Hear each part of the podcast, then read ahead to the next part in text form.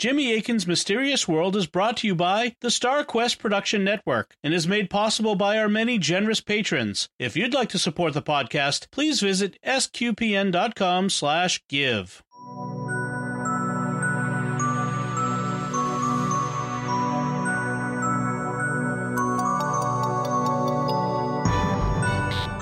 You're listening to episode 269 of Jimmy Akin's Mysterious World, where we look at mysteries from the twin perspectives of faith and reason. In this episode, we're talking about helping stuck souls and the unique ministry of Father Nathan Castle. I'm Dom Bettinelli, and joining me today is Jimmy Akin. Hey, Jimmy. Howdy, Dom. Suppose that you go to sleep one night and you have a dream of someone that you don't know who dies in a horrible way. This dream seems different than normal ones, and you come to think that the soul of the person who died is calling out to you for help. What would you do? That's the situation that confronted Dominican friar Father Nathan Castle. He began receiving dreams of just such souls. So, what did Father Castle do? Did he find a way to help them? And what should we make of his experiences? That's what we'll be talking about on this episode of Jimmy Akin's Mysterious World. Jimmy, what do we need to say to begin? Today's mystery involves a prayer ministry conducted by a Dominican priest named Father Nathan Castle, in which he helps souls in the afterlife. I'll be interviewing Father Castle later in the program, but first I wanted to give you a conceptual overview of what he does in this work. Basically, in his dreams, he learns of souls that need help. Some of these souls seem stuck, and he gives them a kind of counseling to help them move beyond whatever is holding them back so that they can move on to another stage. Put in Catholic theological terms, these souls would be at a particular stage in the process of purgatory, perhaps an early stage and one in which they're only making slow progress. But at some point, they're almost ready to move to the next stage, and that's when they come into contact with Father Castle, who helps them move on. Also, I should mention that today is part one of a two part story. Today, we'll be learning about Father Castle's ministry to souls, and next episode, we'll go into analysis mode and look at it from the faith and reason perspectives. We often think of purgatory as a purely passive process. How does what Father Castle is doing fit with Catholic teaching regarding purgatory? I think it's fundamentally compatible with the idea. We don't really know that much about purgatory or the afterlife in general. The church doesn't really have a lot of teachings on the subject there has been a common idea among some theologians that purgatory is purely passive.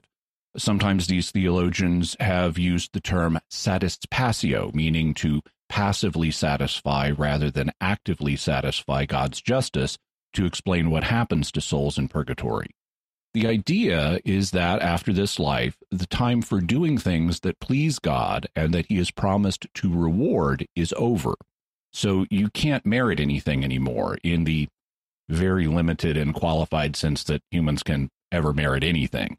To merit something just means to cooperate with God's grace and do something that he has promised to reward.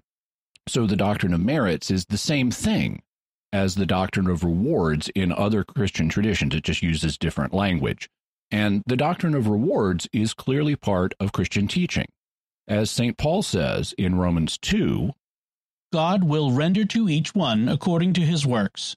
To those who by patience and well doing seek for glory and honor and immortality, he will give eternal life. But for those who are self seeking and do not obey the truth, but obey unrighteousness, there will be wrath and fury. St. Paul is describing rewards for things that we do in this life. Uh, what you do in this life will receive a promised reward from God in the next. And the idea that you can't do anything in the next life that will receive a promised reward has led some theologians to conclude that people must be totally passive in the afterlife. However, this idea is only a theological opinion and not church teaching. And even on the idea that you can't merit anything, that doesn't mean that you can't do anything. Scripture says that we will reign with Christ in the afterlife, and reigning is an activity, so we'll obviously be doing things. But we could look at an even closer analogy to Father's Castle's, Father Castle's ministry. Let's take an earthly example.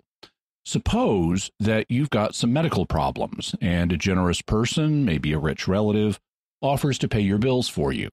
So you go to a medical facility and the doctors lay out treatment options. You won't be paying for any of the treatments you receive, you're not meriting them, but you may still be given choices to make. Do you want this treatment or that? Do you want to do this now or later? What aspect of your condition do you want to work on first? I don't see anything that would prevent souls in purgatory from being offered similar choices. And as we'll see, the souls Father Castle helps report having options like these. They report having choices to make on how to pursue their purification. Here is how the magisterium currently articulates the way in which our bad actions in life, our sins, can affect us in the next. The Catechism of the Catholic Church states It is necessary to understand that sin has a double consequence. Grave sin deprives us of communion with God and therefore makes us incapable of eternal life, the privation of which is called the eternal punishment of sin. On the other hand, every sin, even venial, entails an unhealthy attachment to creatures, which must be purified either here on earth or after death in the state called purgatory. This purification frees one from what is called the temporal punishment of sin.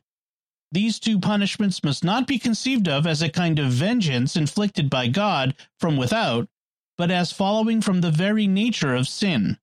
A conversion which proceeds from a fervent charity can attain the complete purification of the sinner in such a way that no punishment would remain.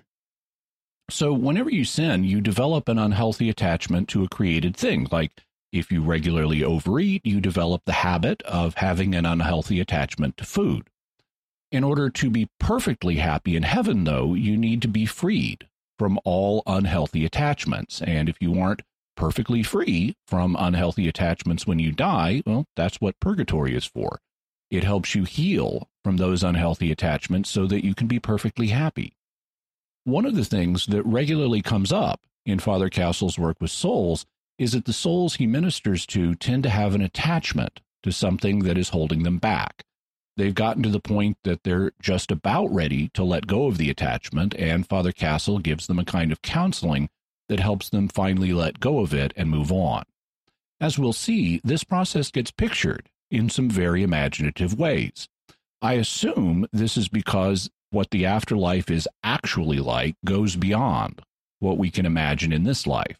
And so Father Castle would be receiving information that is accommodated to the perspective of this life, much the same way that the biblical prophets picture heaven in and the afterlife in earthly terms, like it's like a wedding banquet and it's got streets of transparent gold. But their visions nevertheless convey an accurate sense of what the next world is like, even if we aren't meant to press every detail literally. How did Father Castle get into doing this work? Well, he was born in Texas in 1956 and he was raised in a Catholic family. His mother taught him to pray for souls in purgatory, and as a boy, Father Castle would read the morning and evening newspaper obituary columns and pray for the people in them.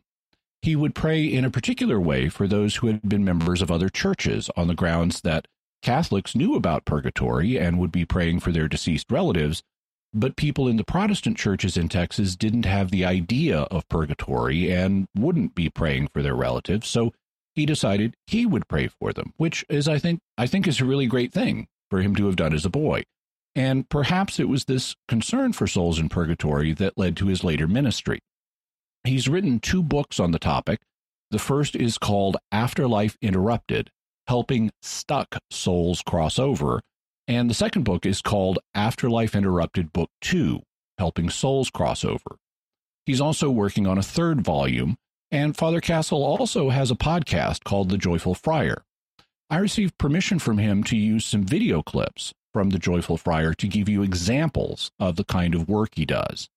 In this clip, Father Castle describes the very first time he received a dream alerting him to a soul that needed help and that thus began his ministry. What happened was I was on a retreat in northern Arizona with friends of mine. I was um, both participant in the retreat and, and giver of it. But it was the middle of the night and I was asleep. I was dreaming about finishing a round of golf. The priest I was playing with, we went into the bar. Uh, we, when we got into it, we discovered that we were in the midst of a silent auction, a charity event. I noticed that someone had donated a really ugly, awful piece of framed artwork that was on a far wall. I even said to my friend in the dream, Ooh, who would give that to a charity? It's horrible. But it was so horrible that I felt like I needed to get a better look at it. And as I moved toward it, it moved toward me and it began to move. It was a little video of a man burning to death on the radiator of a car on the grill. He hadn't been in a wreck and he was on fire and he was screaming. And I woke up. I felt like I was being awakened from a sound sleep to talk, um, to, to help somebody. So I wrote down quickly what I had just received and I, I spoke to the person in prayer. I just made the sign of the cross and said a prayer and said, Whoever you are, my name is Nathan. I, I understand that you've died in a fire on, on a car. I'm praying for you. I'll see what I can do to help. I blessed the person and blessed myself and went back to sleep. In other interviews, I've heard Father Castle say that he interprets the first part of the dream about the golf course bar and the charity auction as just his normal subconscious dreaming. Although I personally wonder if the fact that it was a charity event could signal that there was a soul who needed his charity. However, he got a strong sense from the part of the dream about the man burning to death that it was a signal that there was indeed a soul that needed help. And now that he had received this call for help, he needed to figure out what to do. Several hours later in the morning, um, I'm kind of an early riser normally, and on a retreat, there's always a few more of us who um, meet over coffee in the morning. So I was up kind of early having coffee with whoever was uh, up and about. And my dear friend, who was uh, my prayer partner, was on the retreat and she was up. So I said, if you wouldn't mind at a break time, could we go into prayer uh, and pray about this experience I had during the night? She said, well, sure, absolutely. So Father Castle and his prayer partner decided that they would have a prayer session about this mysterious dream he'd had. And here's what happened when they did. Well, we sat still in prayer for a little while, short time. And my friend said, Whoever this man is, he really wants to talk to you. Would it be okay if I allow him to? Well, because we had been prayer partners for some time, I knew that she had special spiritual gifts. I said, Well, yeah, we've done our protective prayer and we're in the Lord's service. We're not delving into, you know, spooky mysteries for no reason. We're we've been asked to help, and so let's help. So um, shortly after that, out of her mouth came the voice of, of a man who said, Who the hell does he think he is? Taking me just when my life is getting good. But in the in the midst of that, I had gotten a little sweet voice in my head or in my ear, however you want to think of it, that said, Be careful, this one has not yet chosen the kingdom. Well, I was being told to be careful not to run like the wind. I mean, I, knew that that um, that some caution was advised, and we had asked for all this spiritual help, so we went with it. So Father Castle heard a voice saying to be careful because this one has not yet chosen the kingdom. That could mean at least a couple of things. It could mean that the person's destiny was not yet fixed, that they had not yet chosen whether to go to heaven or hell. However, the Christian faith teaches that our destinies are fixed at the moment of death. There isn't a second chance after death. So we should look at the other interpretation. The statement could also mean that this person hadn't yet chosen to embrace heaven and start moving toward it because something was holding him back. And based on the who the hell does he think he is message, well, that would suggest what was holding him back the emotion of anger. And emotions aren't sins, they're just feelings. In other words, this person may have died in a state of grace, but they were also being held back by an overlay of the emotion of anger with God, and they needed to get past this and choose to start moving towards the kingdom. Father Castle's prayer partner sensed that this person really wanted to talk to him, and since they weren't doing this for their own curiosity, they were responding to a call for help from a soul, he decided that they would offer what help they could. Once they began talking with the soul, it emerged that it belonged to a man named Ray. It turned out that Ray had died in 1960 on the hood of a car. I was only four years old at the time, uh, but he died in a fire. He had been rather stuck in the afterlife because he had been taught about God that God takes people. And who the hell does he think he has taken me just when my life's getting good? So we asked, well, how can we help you? Isn't that what you do? Uh, when I, I'm a counselor, when people make an appointment and you don't really know them, in the first few minutes after you've maybe broken the ice, you say, How can I help you? Tell me what our goals are. Well, he said, My wife, she's dying of cancer. Uh, she's an old woman now. Um, I want to greet her when she passes, but I can't the way I am. So he had died in his early 20s after only a couple of years of marriage. Uh, she later remarried. They had no more children. They had he had one child, and and um, this man helped uh, his former wife raise their son. But now she's dying of cancer in South Carolina. He said, "I've been keeping watch over her, and I want to meet greet her when she passes, but I can't the way I am." So that was our goal. How do we help this man? We had no manual to follow, but we just used kind of prayerful good sense, I think. I had to challenge some ideas that he had formed about himself and about God. We talked with him about where he was, and he had created a space that was as close to nothing as he could imagine. He was just mad at the world and mad at God and wanted everybody to go away and leave him alone. Well, almost everybody did except his guardian angel, who uh, he didn't realize was an angel, but he said, There's this guy that stays over on the edge of things. I, I told him, I said, You know, cancer's got its own schedule. And he had told me he hadn't done much of anything in 40 years. And I said, We're going to have to move fast now. And I don't know that you're going to like it uh, because you've gotten used to the way things are around you. It took us several sessions because we were kind of making our way forward. And we were, my prayer partner and I were both busy people. The fact that you have something spiritual of this order happen doesn't mean every other commitment that you have falls away. We honored all of our other commitments, but we we met with him for a little while. We told him that we would get back with him soon and we'd pray about how we can help. Ray had completely isolated himself following death, but now he wanted to start meeting people, particularly his wife. So Father Castle decided to help him test the waters of meeting other people by putting him in contact with a soul that had preceded him in death. Ray hadn't had a good relationship with his mother, so he suggested Ray's father he hadn't known his dad very well. His dad died when he was 10. He, he was kind of afraid of him. I said, Well, did you guys ever have a great time together? And he said, Yeah, one time we went and looked at cars. So I said, Well, what if we asked your dad to come? Would you be okay? Would you would you be afraid of him? And he said, I don't think so. And so we just said, God, would you please send Ray's dad here? Uh, and in within 10 seconds, he was going, Oh my God, look over there. I said, I can't see what you see, Ray, but tell me. And he said, Well, it's my dad. I said, Well, does he look scary? Do you think you're being tricked? He said, No, it's just my dad. I said, Well, is it okay for us to leave you guys alone? We'll come, we'll circle back around and see how things went. He agreed to that. And so a few days later, we met up again. This time, uh, we asked about how it went. And he said, Well, we went and looked at cars. I said, Well, how did, which ones? And, you know, he died in the early 50s. You died in 1960. Did you try time travel? He said, No, no, we went and looked at the new ones. So I just thought that was so cool. This this father son reunion happened over uh, a car lot somewhere because they were both kind of car guys. It just seemed really fun to me. Anyhow, um, we I said to him, "Okay, Ray, now we've broken the ice. We, you know, you can move. You know, you can be around other people by just choosing to and asking. I think I know what it is that would prevent you from being with your wife, and, and you're not going to like it." And he said, "Well, what?" And I said, "Well, I think uh, you just act like a caveman. When you talk about your wife, uh, you act like you own the rights to her, and that when she dies, you're going to grab her by her hair and pull her into your cave. I said, remember, she's in her 60s.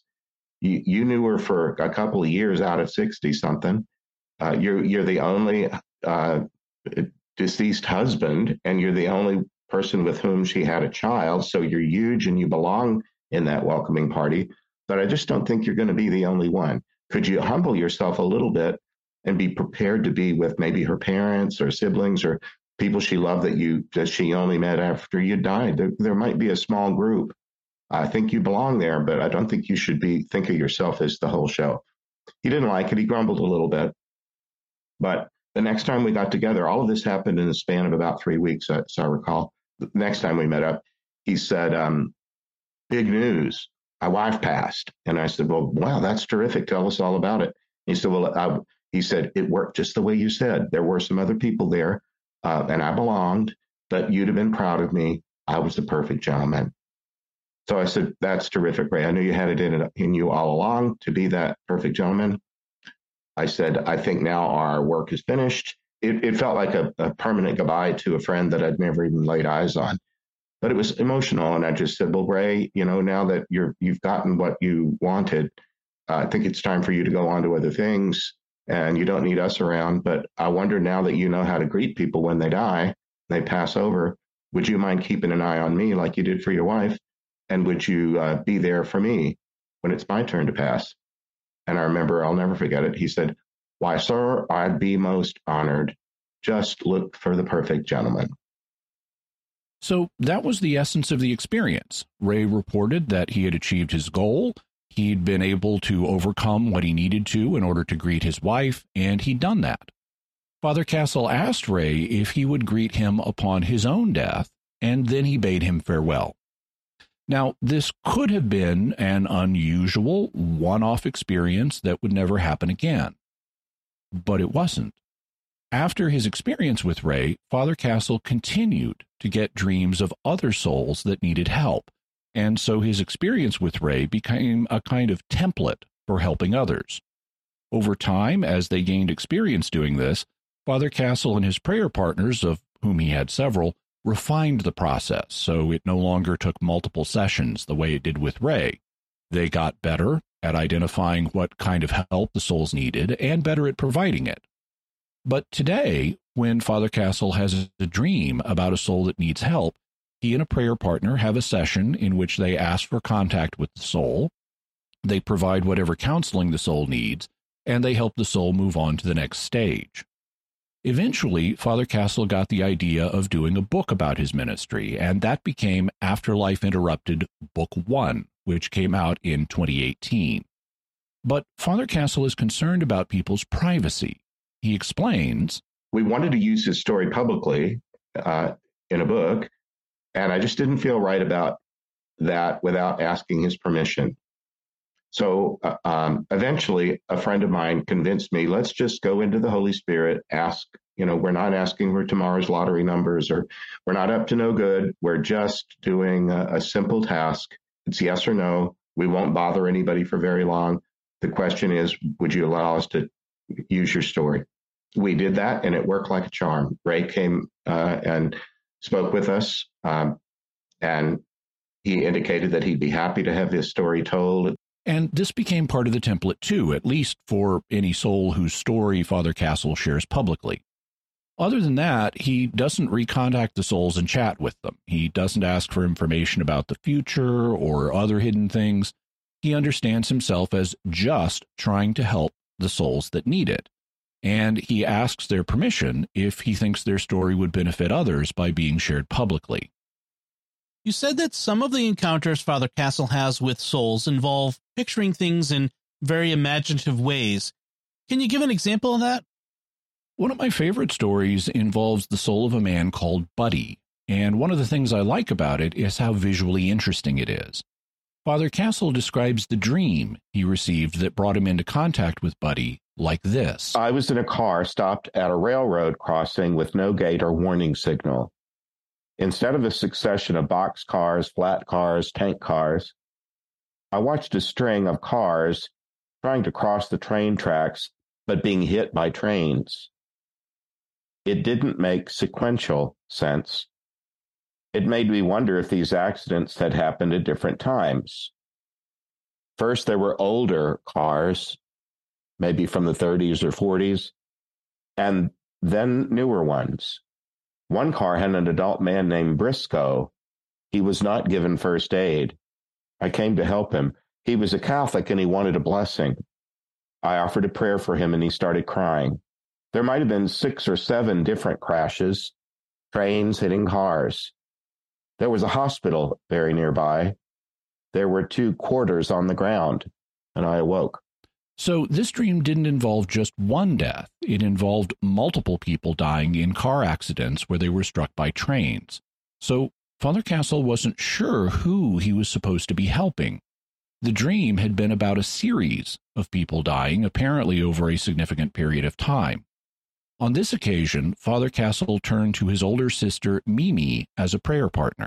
Mimi and I sat in her backyard in, uh, in suburban Houston and said our protective prayers. We never go into this work without St. Michael the Archangel, with Holy Mary, St. Dominic, and St. Francis, uh, a lot of the angels and Christian saints, just to keep us safe. And then we go into prayer. I read the story as I just read it to you. And then we wait to see uh, who emerges. Mimi uh, felt the presence of a group of people, and she said they feel stamped. Stamped. I didn't know exactly what that meant, but it certainly sounded unpleasant and uh, frustrating in some way. Well, then Mimi looked up at me, and out of her mouth came the voice of a man who said, These people want to make me the conductor. I'm not the conductor. I never said I was the conductor. He was in a field of people all in the same place, all of whom had died in collisions between cars and trains. He explained to us that um, that they were all in this place that was so frustrating because it had a train track running right through the center of it, but there was a boulder on the tracks. So they all felt trapped where they were. Now, they don't actually have boulders in the afterlife. I know that. You know that. Father Castle knows that. So the boulder is an obvious symbol. In context, it would be a symbol of whatever is keeping this group of people from moving on in the afterlife. And one of the people in the group seemed to be being pushed into a leadership role. I had asked him a little about himself or what happened. And he said, All I did was have a good time. He meant drinking. We just went out for a good time and I couldn't get back in my body and I ended up in this place. And I'm not the conductor. Well, I asked, What did he do for work? And he said a little bit of everything that he was talented, not at one thing in particular, but he could figure things out. Uh, and I said, well, maybe that's why you end up being the person doing the talking today because you seem to know how to figure things out and you got a problem to figure out. How do you get people unstuck from this place where there's a boulder on the train tracks? I asked him, what's your name? And he just said, just call me Buddy. I said, okay, buddy. Well, what, what, let's get to work on this boulder thing. I wonder if there's any kind of a, like a board or a stick that you could make a fulcrum and, you know, put it under the edge of the boulder and get everybody to lean against it and maybe push it off the tracks. Well, he just said, or maybe if I had some heavy equipment, something like construction, like on a construction site, but we don't have anything like that here. So I said, well, have you asked for it? I said, no. Well, it couldn't hurt to ask, could it? Would you mind if I ask? I'll just ask out loud. Um, uh, do you think you'd know how to work heavy equipment if it showed up? And he said, not without the key. I'd need the key. So I said, well, that's a good idea. you need to turn the engine over, it wouldn't do any good to have a piece of equipment that you couldn't even start. So I said a prayer and just said, God, uh, Buddy would like to know if he could have a piece of heavy equipment to move this boulder and the key to operate it. And I added, and while we're at it, maybe you could send somebody that knows how to operate it just in case it's uh, it's complicated. So uh, it wasn't very long before Buddy perked up and said, Well, I'll be. Would you look at that? I said, Well, what are you seeing? I don't know what you're seeing. He said, Well, it's heavy construction machinery. It's a front end loader. And I said, Well, is it yellow? Lots of times they're yellow. He said, Yeah, it is. It's yellow. And there's a guy in the cab and he's waving at me to climb aboard. So uh, he did that. And then he said, um, he he got in and the guy uh, got behind him to kind of lean over his shoulders just to help him make sure he knew what he was doing. So the boulder symbolizes whatever is stopping these people from making progress towards God, and the proposed solution is asking God for help in removing the boulder. That help is imaginatively pictured as a piece of heavy construction equipment, the key, and someone to help Buddy run it. So, what happened when Buddy used the equipment? Buddy looked at the boulder and said, Look, it's turning into nothing. It's just dissolving into light. And there's a light on the other side of it, and it's coming at us. And I thought, You mean like an unco- oncoming train? You guys all got killed by an oncoming train. He said, No, no, it's bright. And it's like a bubble, but there's people inside of it. And I said, Does it feel scary? And he said, No. And I said, Well, uh, then want, uh, let's ask, try asking for somebody you know and trust, somebody that you feel safe with. And he and before he could even do that, he said, "Look, there's my papa, his grandpa." Uh, and and I said, um, uh, he, "He's waving at us for us to follow him." And I said, "Well, you mean everybody, all the people around you?" He said, "Yeah, it looks like it. I'm telling them all to form a line and hold hands, and we'll all go together. It's a really long line of people if they want to come." Buddy, I told him it sounds like you're a conductor, buddy. You're having to tell everybody all aboard, come along. And he said, "Okay, well, we're going now." So this one was about as fast as any that I've been a part of. This was a simple, quick experience, but it has very imaginative visual content. The boulder symbolizes whatever problems are holding the people back from moving on and moving towards God. The solution is asking God to help remove these problems. The help arrives, and then they're able to move on. In particular, the story involves one member of the group, Buddy, being willing to accept a leadership role that he was initially inclined to refuse. And accepting a needed role that you're not comfortable with is itself a sign of crossing a spiritual barrier and moving on to a new level. Now, if this account is accurate, I would suppose that the actual situation in the afterlife was vastly more complex than that. But this is how it was simplified and visualized so that Father Castle would be able to understand and interact with it.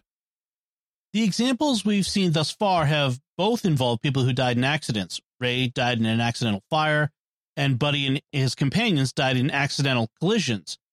Does Father Castle report cases where people died in other ways as a result of intentional violence, like murder? He does report receiving dreams of souls who have died as the result of murder. He says, People come to me in the night and they bring with them a story that they show me in a dream most of the time, almost all the time, it's of their violent, sudden death.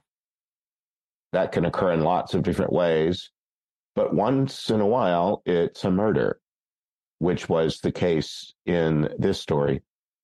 Fortunately, the people who uh, come into my dreams realize that they're moving into the consciousness, the sleeping consciousness uh, of a, uh, of a person who's trying to help. So it's not gory they just show me enough of uh, what it takes for me to get the idea. And in Afterlife Interrupted Book Two, he relates this dream. I was alone on the couch in my rural cabin. I heard the turning of the key in the lock. Who could that be? I wasn't expecting anyone. They didn't even knock. I saw through the inner screen door that it was a man possibly in his 40s. He wore a mustache, and a woman was with him. I tried to scream for help. I felt old, frail, and vulnerable. I awoke. And that was all. He didn't get a vision of the murder itself. He just realized that the soul in question was someone who was infirm. The person received an unexpected visit from a man and a woman. The person felt vulnerable, and Father Castle thought that they might have been murdered. It did turn out that much of the detail that I received was correct. The person involved was female. She was an elderly woman. We learned that her name was Claire. We learned that she was uh, up in years. She lived alone on a dirt road in the forest, but she had gotten frail and she took a fall inside her house. She tripped over the edge of a rug and cracked some ribs. She had neighbors that brought her food.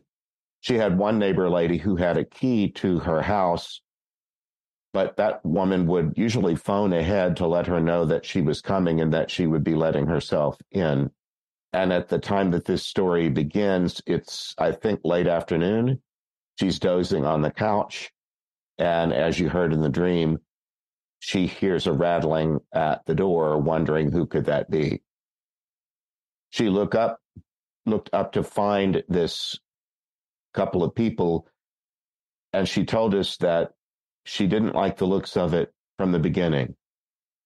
There was something about these two that suggested drugs.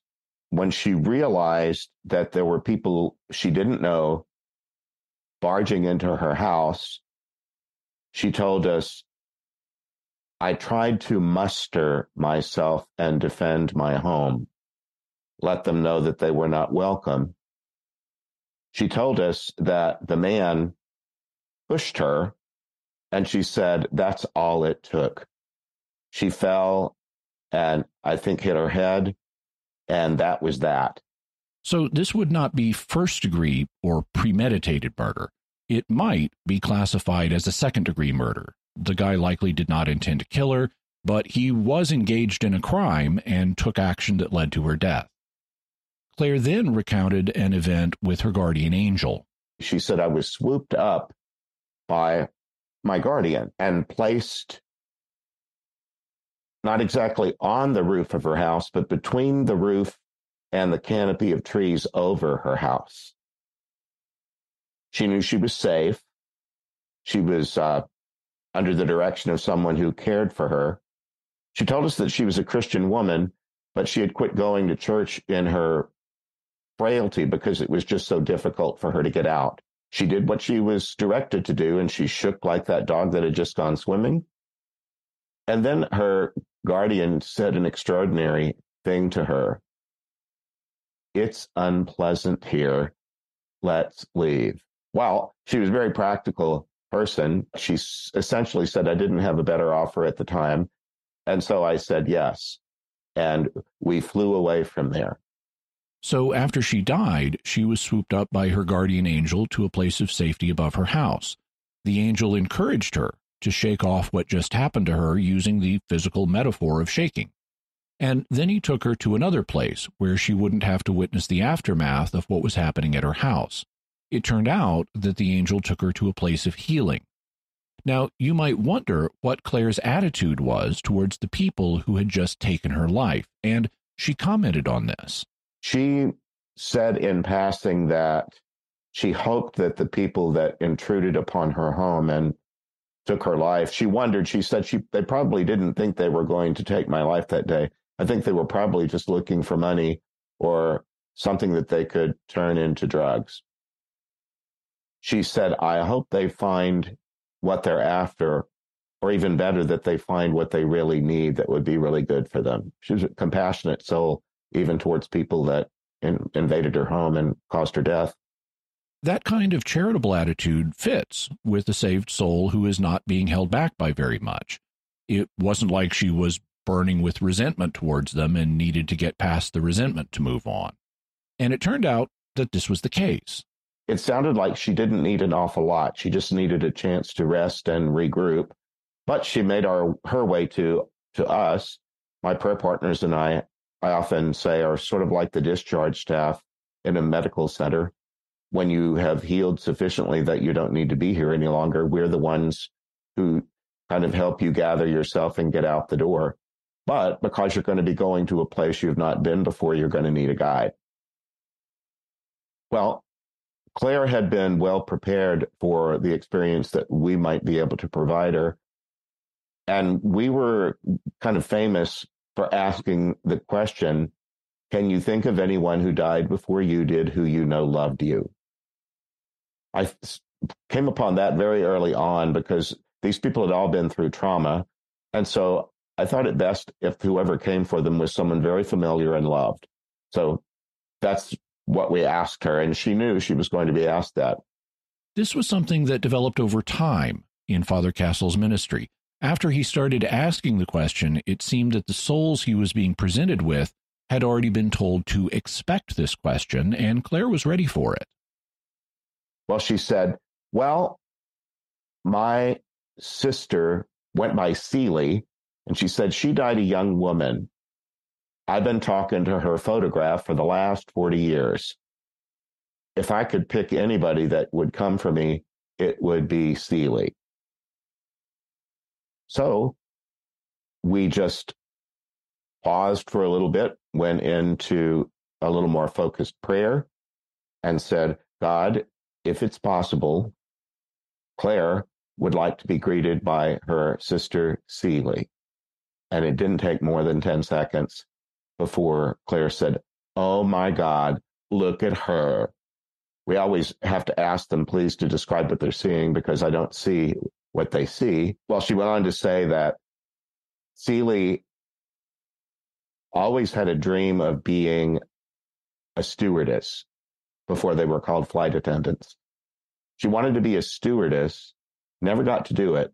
But she said, You remember when the airlines were younger and they made all the stewardesses be really thin and they made them wear these little uh, sexy little outfits? She said she's on one of those planes that have a little staircase that you have to climb up in in order to get in it. She's standing up at the top. And she said she's holding a tray with an umbrella drink in it. She wants me to know that if I get on her plane, she I'm going to be riding in first class. All I really knew need to do is make myself solid enough to walk upstairs and and she'll take it from there.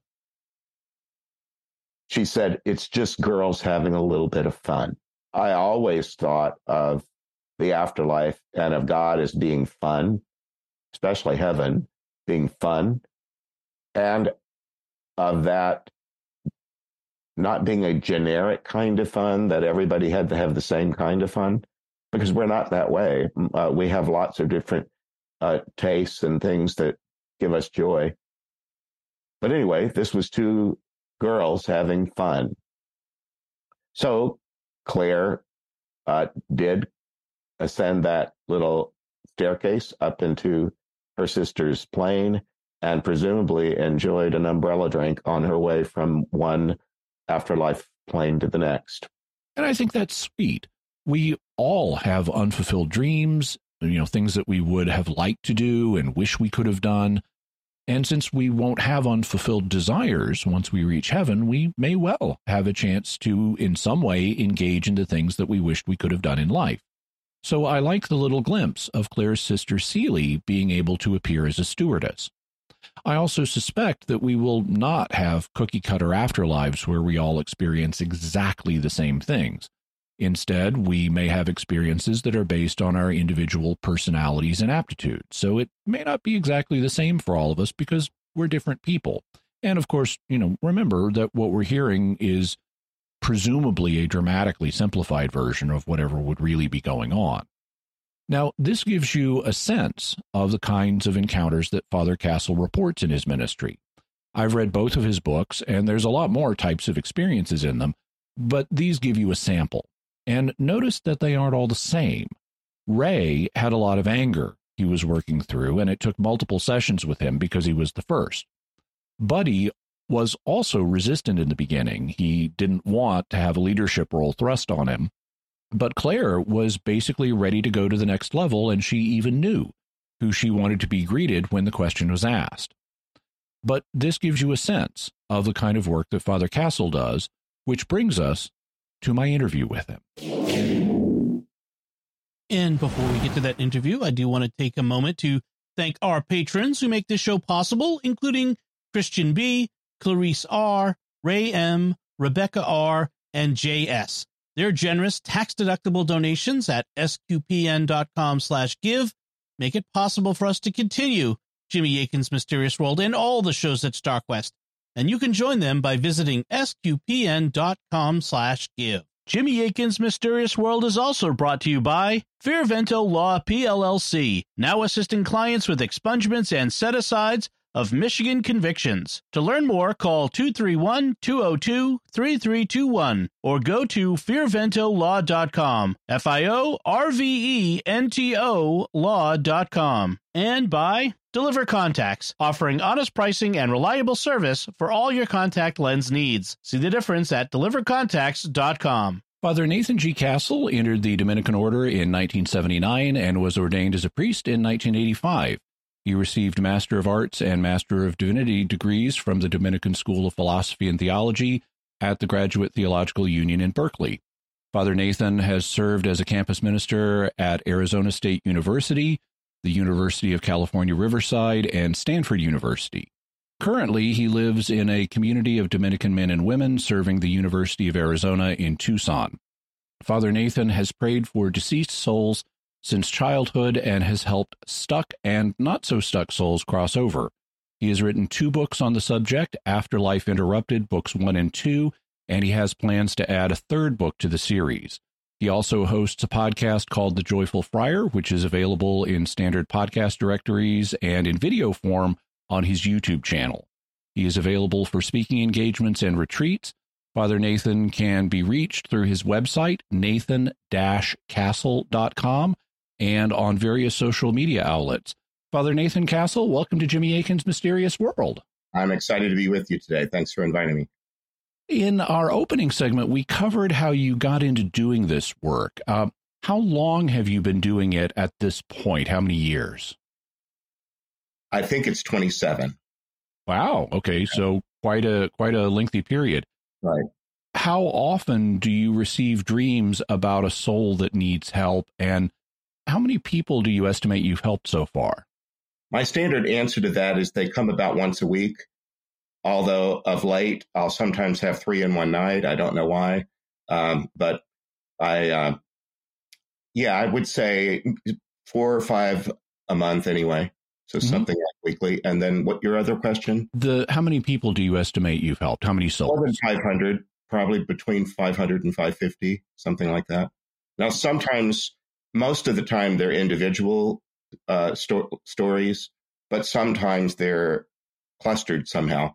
And the movement of one facilitates the movement of others around them. Um, but uh, but somewhere between five and six hundred, I should think. Okay, yeah, we talked in the opening segment about Buddy the conductor, who yes, was, was, kind of cool. representative of a group of people who had died in car accidents. Right, right.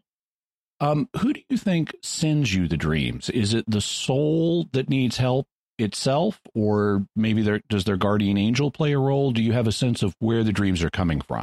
The guardians certainly do, and in my religious imagination, I think of the Holy Spirit. You know, Spirit, of course, means breath and we're surrounded by air. You know, we're mm-hmm. always in the presence of air.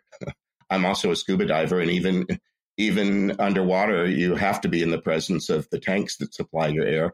Uh, so I think of the Holy Spirit as the uh, the media, the and the sender, but um, within that, within inside the Holy Spirit or inside the body of Christ, the guardians are very important, and they all of the people that I have helped and my prayer partners and I have helped, uh, have been vetted. There, there's nothing random about it. Um, they they've all been through a process and they've been deemed ready to do the thing that we help do. Mm-hmm. And so you view the dreams coming as a kind of collaborative thing involving the soul, the guardians, and the Holy Spirit. Absolutely, from the very beginning. I, I maybe that's just my Catholic upbringing that I, I, was always taught that yes, you're an individual, but you're an individual inside a family mm-hmm. or in a body, in a group, and a collective. And so, I, my first impulse was not to think I must be terribly extraordinary. I was just thinking, oh, okay, the Lord is doing something new, and I signed up for the whole journey. So let's go. Now, um, like anybody else, you have ordinary dreams how, that don't have anything to do with this ministry how do you distinguish between a ministry related dream and other dreams? Thank how do you, know? It's important. Yeah. Well, last night I did not have a visit. I ha- and and I'm I'm pretty aware of my dreams. You know, you don't know what you don't know, but I'm I'm most of most mornings. If you were to have coffee with me and say, "Did you dream about anything?" I'd have a story to tell. And last night I had a, a number of stories that were pretty very vivid, but they weren't about anybody's need to cross. The, these other ones, first of all, the circumstances are so unlike anything that I've been through. I've not been shot or stabbed or drowned, and uh, I have been in car accidents, but nothing like the fatal ones that people bring me. So they're just so different than my own experiences that I've just gotten used to waking from them and going, "Oh, need to write that one down." that, that was I, and I distinguish between having a dream, which is what I did last night, about my own psychobabble, and receiving a dream, which is somebody else conveying a story to me that they hope I will receive. What kind of cases do you get? Meaning, what kind of souls need help? You know, people in life have a lot of different problems they need to, need to overcome. Do you, for example, get requests from souls who maybe I don't know had a problem with an eating disorder in life and they need to help? They need help getting over an attachment to food, or is it some other set of problems that your dreams deal with? Even if they had uh, something like that, they would have been counseled by other people.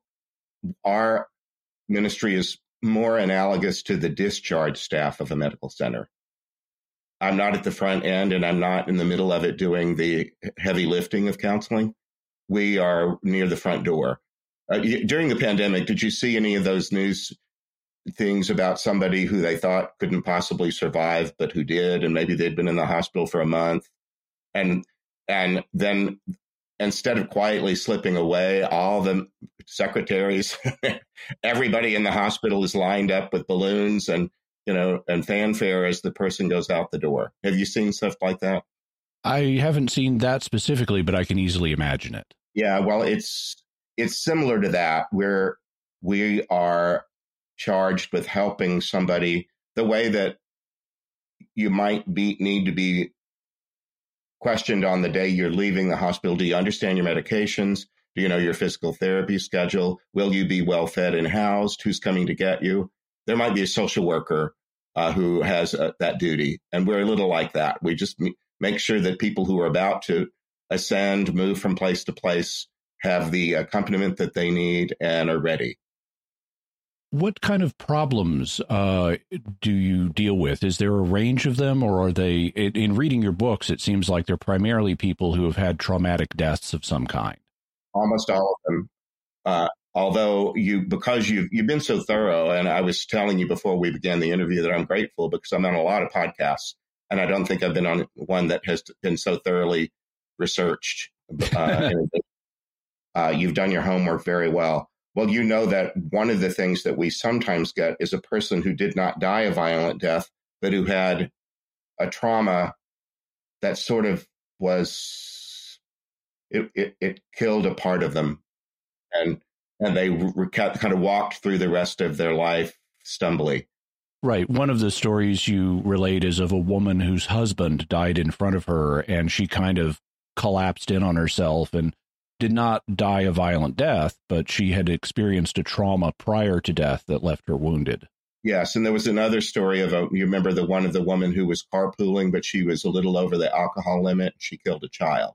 Mm-hmm. Uh, that the day that that happened, uh, her world collapsed, and she lived on for a number of years, but she did so at a very low grade level, and then entered the afterlife. Sometimes people will hope that it's all just going to go away in a twinkling, that that the joys of heaven or whatever will you know, they'll just move from this to that. And maybe that happens for some folk, but not the ones that I deal with. How common do you think it is for a soul to be in a situation where it needs the type of help that you provide? Is it something that happens to a lot of souls or only a few? What's your sense of that? I, I think it's only a few. Um, in in both books, and whenever I do interviews like this, I'm aware that one of the reasons that people are attracted to podcasts of this kind, or, or ones like mine that deal more explicitly with death and resurrection, consciousness studies and such, is that they've been through the sudden, abrupt loss of a loved one. And their interest in the topic is not academic. It's it's moving through horrific grief. And uh, and so sometimes I want to make sure they understand that just because some souls appear to get stuck don't make your grief worse and assume that your loved one uh, is is in somehow in need of help that you don't know how to provide. Mm-hmm. So odds are, if someone has lost somebody, that lo- lost loved one and probably is not stuck. Right. That's my, you know, I, it's. I think it's also important to say I don't know. Mm-hmm. You know, I think people who are intellectually honest do that, and I hope to be that. And so I don't know, but here's what I think. Uh, I, I think that a lot of people don't need the services of someone might, like my little team, uh, but those who do, we're here. Mm-hmm. Now, speaking of of your team and how you work with them, when you begin a session, uh, you begin with a protective prayer. Uh, Absolutely. Why do you do that, and whose help do you ask? Whose protection are you asking? Well, I like to say that I don't pick up hitchhikers on this plane or any other one. I just don't think it's safe. I believe that God made everyone well. I think the first page of the Bible attests to that over and over again. God looks at everything God creates and and decides that it's good. But that doesn't mean that every last human or every last angel is currently well behaved. And not everybody on the human or angelic level is good company. And so I make sure that my prayer partners and I uh, surround ourselves. We start with St. Michael the Archangel. Uh, he's heaven's defender. And I believe I've known him for a long time. And uh, I, I believe that he is an angel of light and has no enemies. Um, he's not trying to vanquish a foe. Very often, the depiction, depictions of him make it look like he's reveling in jamming a sword down a snake's throat or something like that. I know that he doesn't revel in that kind of thing any more than we want police to enjoy beating up a suspect. You know, mm-hmm. um, he just does what's necessary to protect, and he he's conscious that the one that might temporarily be his opponent is also his brother. I believe that's the way Jesus operates. So we start with Michael the Archangel, Holy Mary, right out of the gate. She's just delightful, and sometimes she shows up and speaks in sessions. Mm. Um, many times she's in the background, but uh, you wouldn't invite Mary without Joseph. Um, and I, Dominic is my spiritual father. I, I like to involve uh, Padre Pio. Uh, uh, he has, you know, su- he had such experience with spirits. So did Saint Benedict. Uh, I always use him, and then Mary Magdalene, and I just have so many saint and angel friends that it might not always be exactly the same list, the same way that you and I might go to a liturgy with a litany.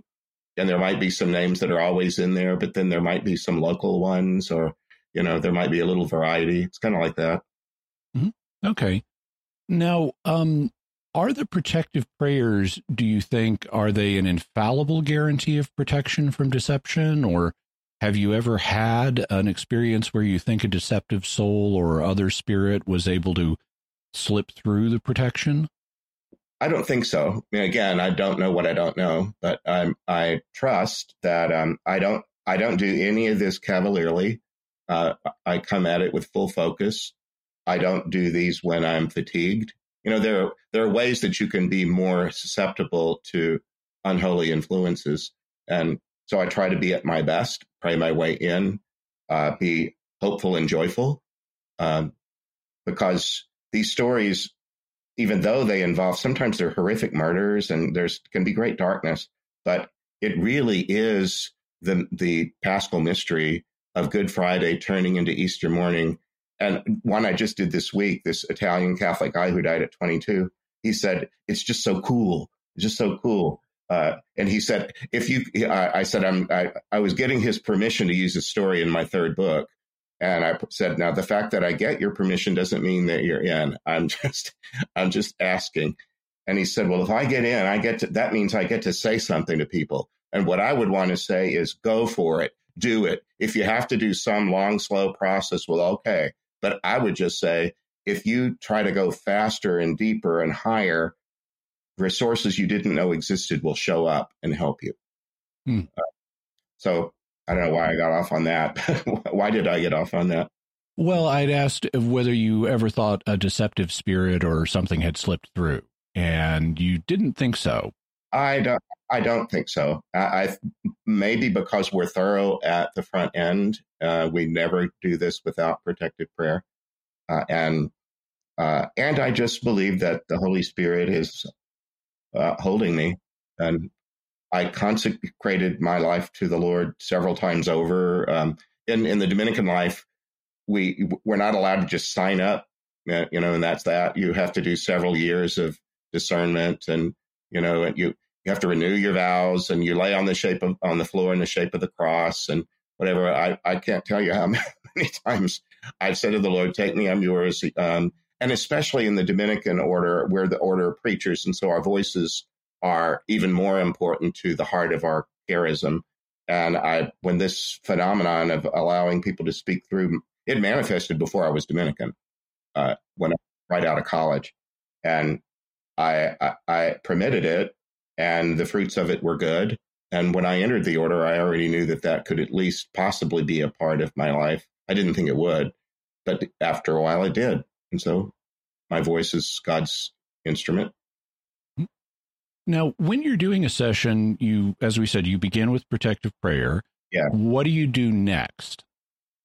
Well, I have a journal on the nightstand that when one of these stories, one of these dreams is received, I wake from it and I write it down as fast as I can.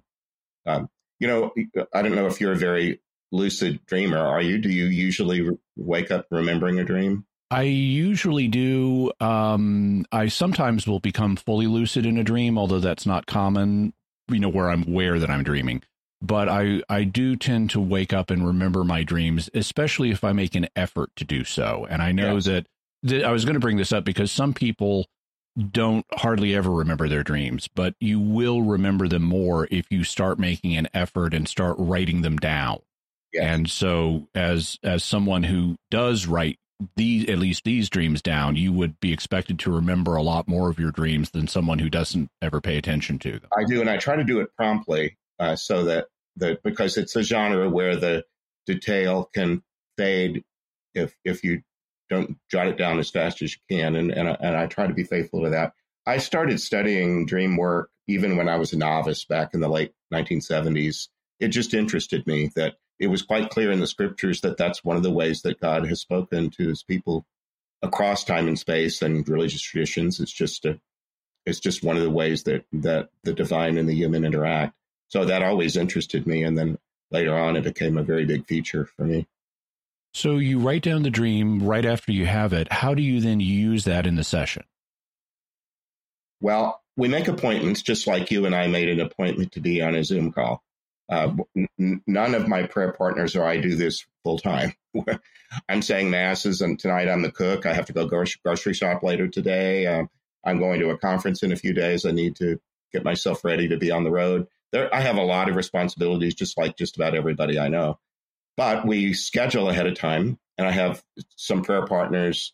During the pandemic, I moved on to Zoom doing this because we couldn't get together for much of anything. And it works just fine. The Holy Spirit is everywhere, and the Holy Spirit can, you know, one of my partners is in Buffalo, New York. The others in Southern California. will be on the same Zoom call, and it works seamlessly. So, I, when we're together, we say our protective prayers. We set aside the time and consecrate the space. So we're not distracted. We're not in a hurry. We're at God's service. We I read the story in the form of Lectio Divina, are you familiar with Lectio? Yes, it's a kind of meditative way of reading frequently of uh, of scripture, but you're reading the dream account of the soul that needs your help in a meditative way. Yes, in brief, you read it the first time just for the data, for the information in the words. Then we go, we're more still and ask the Holy Spirit to inspire us. And you might think of it as left brain and right brain if you want, or mind and heart, something like that. Uh, we read it a second time just to allow it to kind of. I, I use the image, or I imagine some something like uh, making a cup of tea and letting the tea bag steep and let the story uh, become fully embodied in me. And then, as soon as we're done with that, um, I almost always now ask for the help of a guardian angel because I want clarity about who we're helping and, and what their circumstance was. For example, a person might have shown me that they died in an automobile accident where they were the driver, but they didn't show me whether they were male or female. Or I didn't get whether they were young or old or middle aged. Uh, sometimes I have a feeling like I'm outside of the United States, but, but that's unusual. Most of them are in the US. Uh, sometimes they feel very remote in time, where that's uncommon. Most of them have been people who lived in my lifetime or at least close to it, last hundred years uh, and most much more recent than that. But once in a while, there's someone from further back in time. So a guardian can come through and provide uh, really helpful information. and they are just the best. For I hope that many of your uh, viewers and listeners uh, know their guardians or appreciate that they are in the they are accompanied by somebody who is just crazy wonderful and very cool. Okay. So you um, you ask for information, and in your books you refer to this sometimes as a mic test, where yeah. a guardian may briefly make contact before the soul that you're there to serve. Again, like a podcast, uh, you don't start these things until you've made sure all the tech is lined up, and there's a, a little bit of a tech thing. You know, most of these people have never spoken through another human person's voice before, so they're doing something they've never done, and they've been through trauma.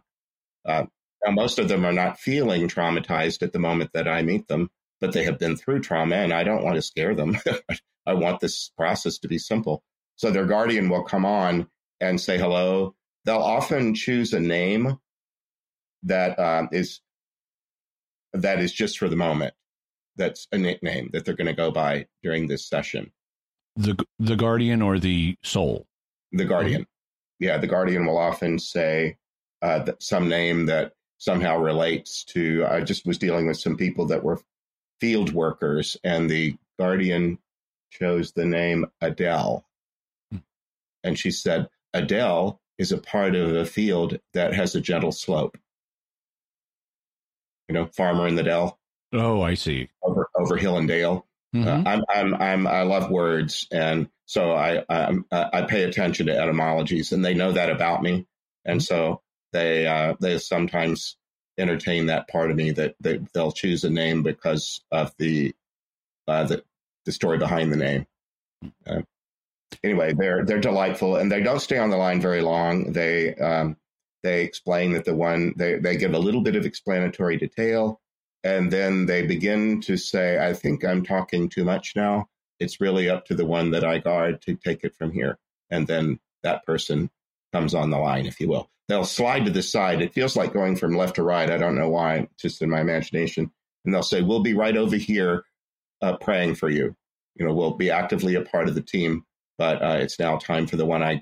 They often say the one I guard and love. We'll speak next. And so that person then comes on, and there's a kind of discussion of you know what led the person to where they are now and what they're dealing with, and you provide them with a kind of counseling to help them move on. Is that accurate? A little bit of counseling, although um, most of I, I, also am a counselor and I, have dealt with the front end of people who've never been to a counselor before and you know helping them form their ideas and move through difficult material it's this is really not like that so much there's a little bit of that but mostly it's just helping them collect themselves and and be uh, enthusiastic excited about the step that they're about to take um, you know, a lot of people assume at a funeral, especially believers, assume at a funeral that the deceased is now bowling in heaven or playing golf on the first tee or they're they're back with their spouse or whatever that that they've gone from their last breath in the body to the the thing that would most delight them. And I hope that's often the case. But for some, they the way that they died was just so traumatizing. They need something between the traumatic death and that next moment. And we live in that little space, I think. Now, in the experience of Buddy, who became the conductor, you apparently helped a group uh, that was a whole whole group of people that Buddy ended up leading. How common is it for you to help more than one person in a single session? It's uh, less than one in ten, uh, maybe even rarer than that. But usually in the dream, I have a sense that the traumatic, violent event was experienced by a lot of people. Do you remember the story of Nadi and the uh, massacre in Iraq? Yes, that's another one. He was he was a member of a congregation, a mosque that it, its its building had its worship site had been bombed, and he said there was no proper imam, but I was an elder and a leader and a businessman. It was it, we just needed. Uh, well, he just said some I had to step up and and find a new place for my community to worship. The men and women don't worship in the same room, so he needed uh, adjacent places and they wanted something with few windows and few doors so there wouldn't be a lot of exposure to, to other potential violence. And while he was at prayer, they heard machine gun fire and were worried about their women, their wives and daughters. And his choice was do I stay in here in safety or do I venture out and try to protect the women? His choice was to venture out. And when he did, there were people all over the street bleeding, and nobody was quite sure from which direction the gunfire was coming.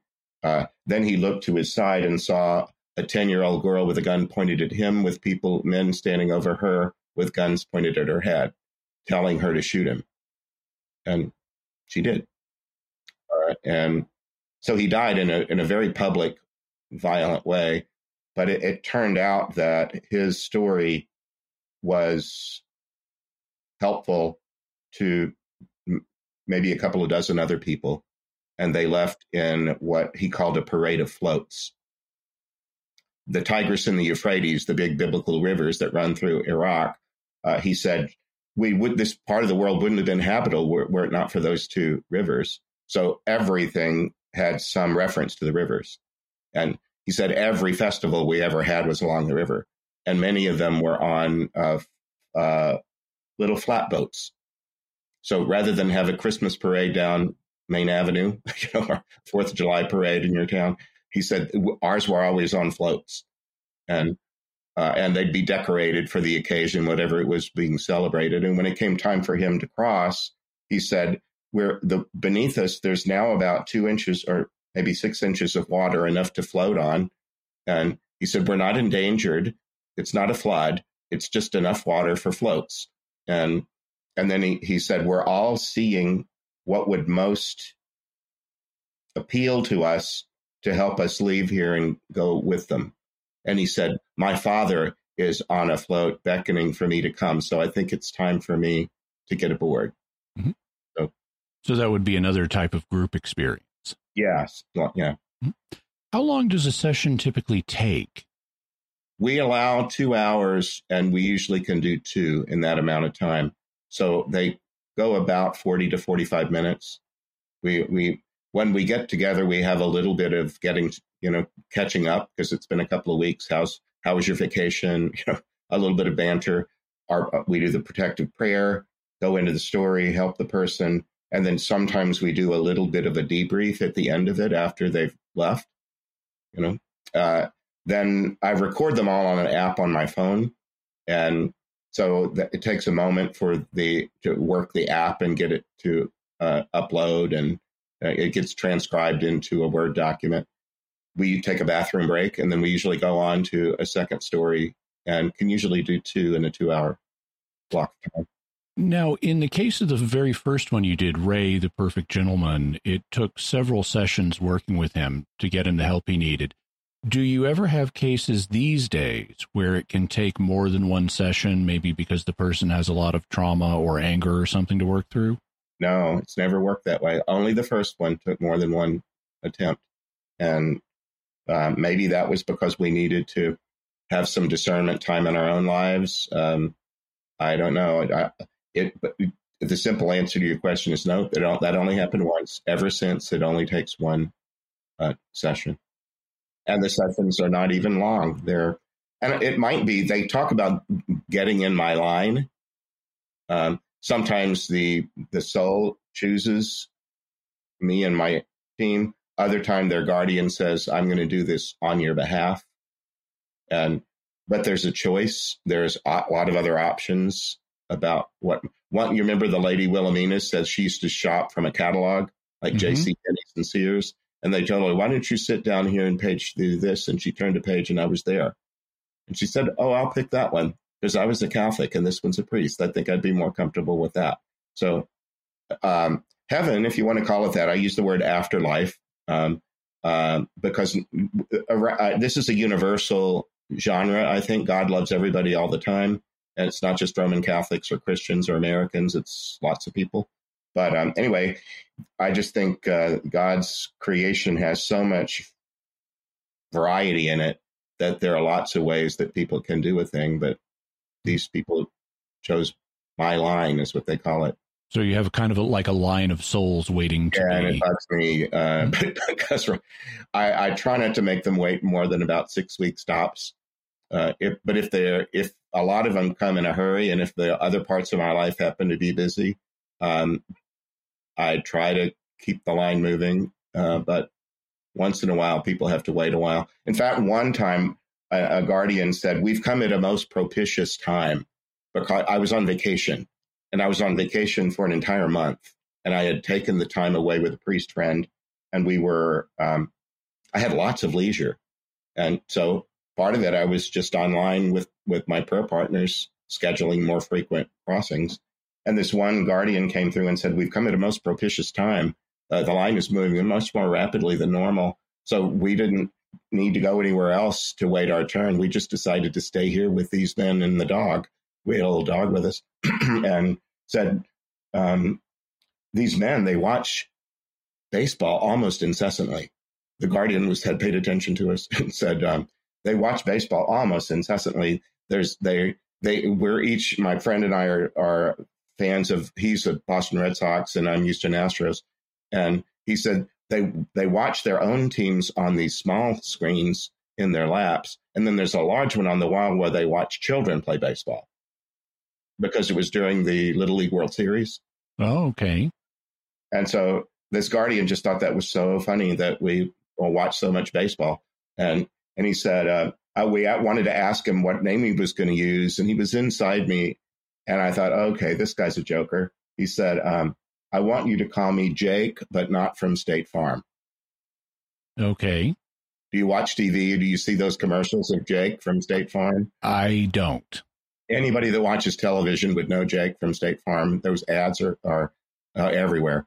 Mhm. And the angel explained that poor Jake from State Farm, he's trying to tell people how inexpensive this insurance is, but everybody he talks to thinks they're getting a private s- smoking deal. And he must, he must, how did he say his, he must dissuade them of this knowledge. He, he, uh, um, he, he tries to tell them that everyone, this rate is available to everyone. But anyway, he just said, I want you to call me Jake, but not from State Farm. Okay. He was just playing with us, uh, Mhm. but they can be very playful. Uh huh. So angels can have a sense of humor. Absolutely. Why would anybody think otherwise? but, uh, but they do. Now, some of your cases, especially in the second book, seem very seemed like they were quite easy to resolve compared, for example, to Ray the Perfect Gentleman. Um, what's the most difficult case you've had, and have you ever encountered a soul that you weren't able to help, someone who just wasn't ready to move on at the last minute? I only remember one time, and it must have been 15 or 20 years ago by now, where we did what we always do and made ourselves available, read the person's story and all that, and uh, found that just nothing, it was just quiet, silence. And I wondered, you know, if I was doing it wrong, if I was too distracted or something. And I just thought, well, we went into prayer a second time and I said, uh, Holy Spirit, we're going to make ourselves available. And, uh, you know, if it doesn't happen, it doesn't happen. We'll go on to the next. And uh, that only happened once out of like more than 500. So I don't know what that was about, but, um, you know, God's got lots of ways to deal with all of us. And I didn't feel like I needed to spend any more time on it. I did what I, what I could, and then I moved on. And if you're serving as kind of the equivalent of a discharge staff in a medical facility, the doctors have already vetted the people and said this person's ready to go. Yes, exactly. That's and and that seemed to be communicated even all the way back to Ray. Um, there, you know, I teach the gifts of the Holy Spirit, and uh, it's one of my favorite things to teach. And one of them um, is the um, the gift of understanding. In the in the classical list, it's usually second after knowledge. And the way that I teach it is that the gift of understanding is like that in a cartoon strip, that light bulb or exclamation point where a person knows a thing, but they might not be able to tell you why they know it. Uh, that experience that you might have had or your audience might have had of believing themselves to be alone in a room, suddenly being aware that they're not alone, but not because they heard anything or the five senses weren't the reason that they suspected that. They just had a sixth sense or um, an, an understanding that I'm not alone any longer. Ever had that happen? Yeah, and in fact, there have been parapsychological studies on the sense of being stared at, where people seem to suddenly be aware that someone's watching them when it's not their five senses telling them that. Well, I've just gotten used to the fact that in this process, I just know a thing because someone has touched the whatever, wherever, if you imagine it being in your skull somewhere that there's some spot, you know, like when you're greeting somebody at the airport and you're scanning and scanning crowds, crowds, crowds, crowds, and then your eyes land on the person that you're there to greet. There's a boom, there's an instantaneous thing that happens inside you that, that says that one. Well, I, I sometimes wonder if in the, the, the the metaphysics of it if the spirit can touch that spot without need of any of the five senses providing the data. Mm-hmm. Yeah. Now, in uh, the sessions that you do, you commonly ask uh, the soul that you're helping who they would like to ex- escort them to the next level. And you can then request that if that person is available. Have there ever been cases where the requested escort was not available? No, um, we don't summon, um, you know, in a dark way. We don't control anybody's movement. We just say, if so and so is available, could they make themselves known to this person who's uh, asking for them? And I've never had that, never seen it fail. Uh, even, you know, even if someone were um, indisposed, you know, like when you do, do you have a prayer life with any of the saints or any deceased loved ones? Oh, do yes. Ever, well, um, do you ever wonder if they're busy and you know you can't take your call right now or something like that? I was I was taught early as a Catholic that if that were to happen, uh, the, the Holy Spirit would still see that your message got through at the first available moment, and that made sense to me. Uh, and that seems to me the way it works. I, I'm, we just ask and uh, and then sometimes if people's names get mentioned in a, conversation in this context, that's all it takes for them to be alert. They haven't exactly been asked to show up, but we're talking about them and they know it and they show up. And uh, I've gotten used to that. And that happens a lot.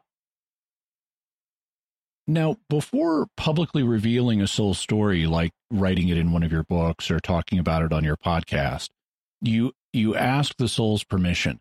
Has anyone ever said no that they'd prefer to keep their story private?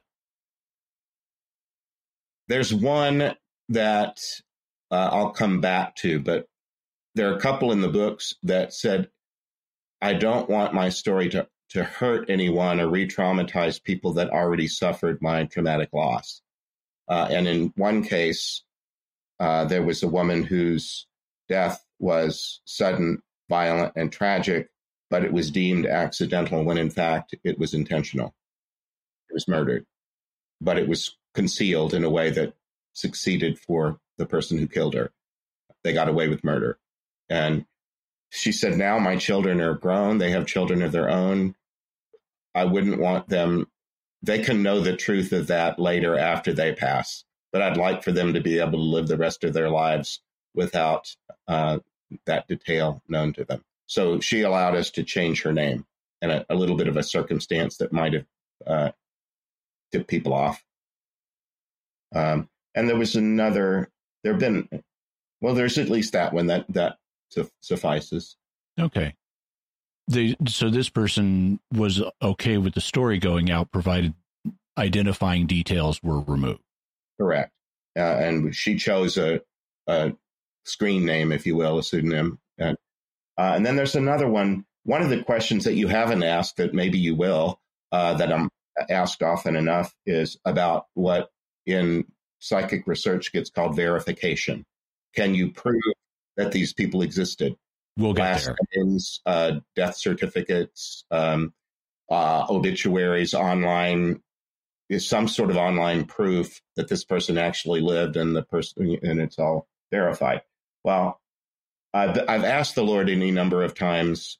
Not, well, I shouldn't say it that way. I've asked several times, "Do you want me to do that?" And I've been told, "Not yet." And I serve the Lord, and uh, I believe what we're doing is already helpful.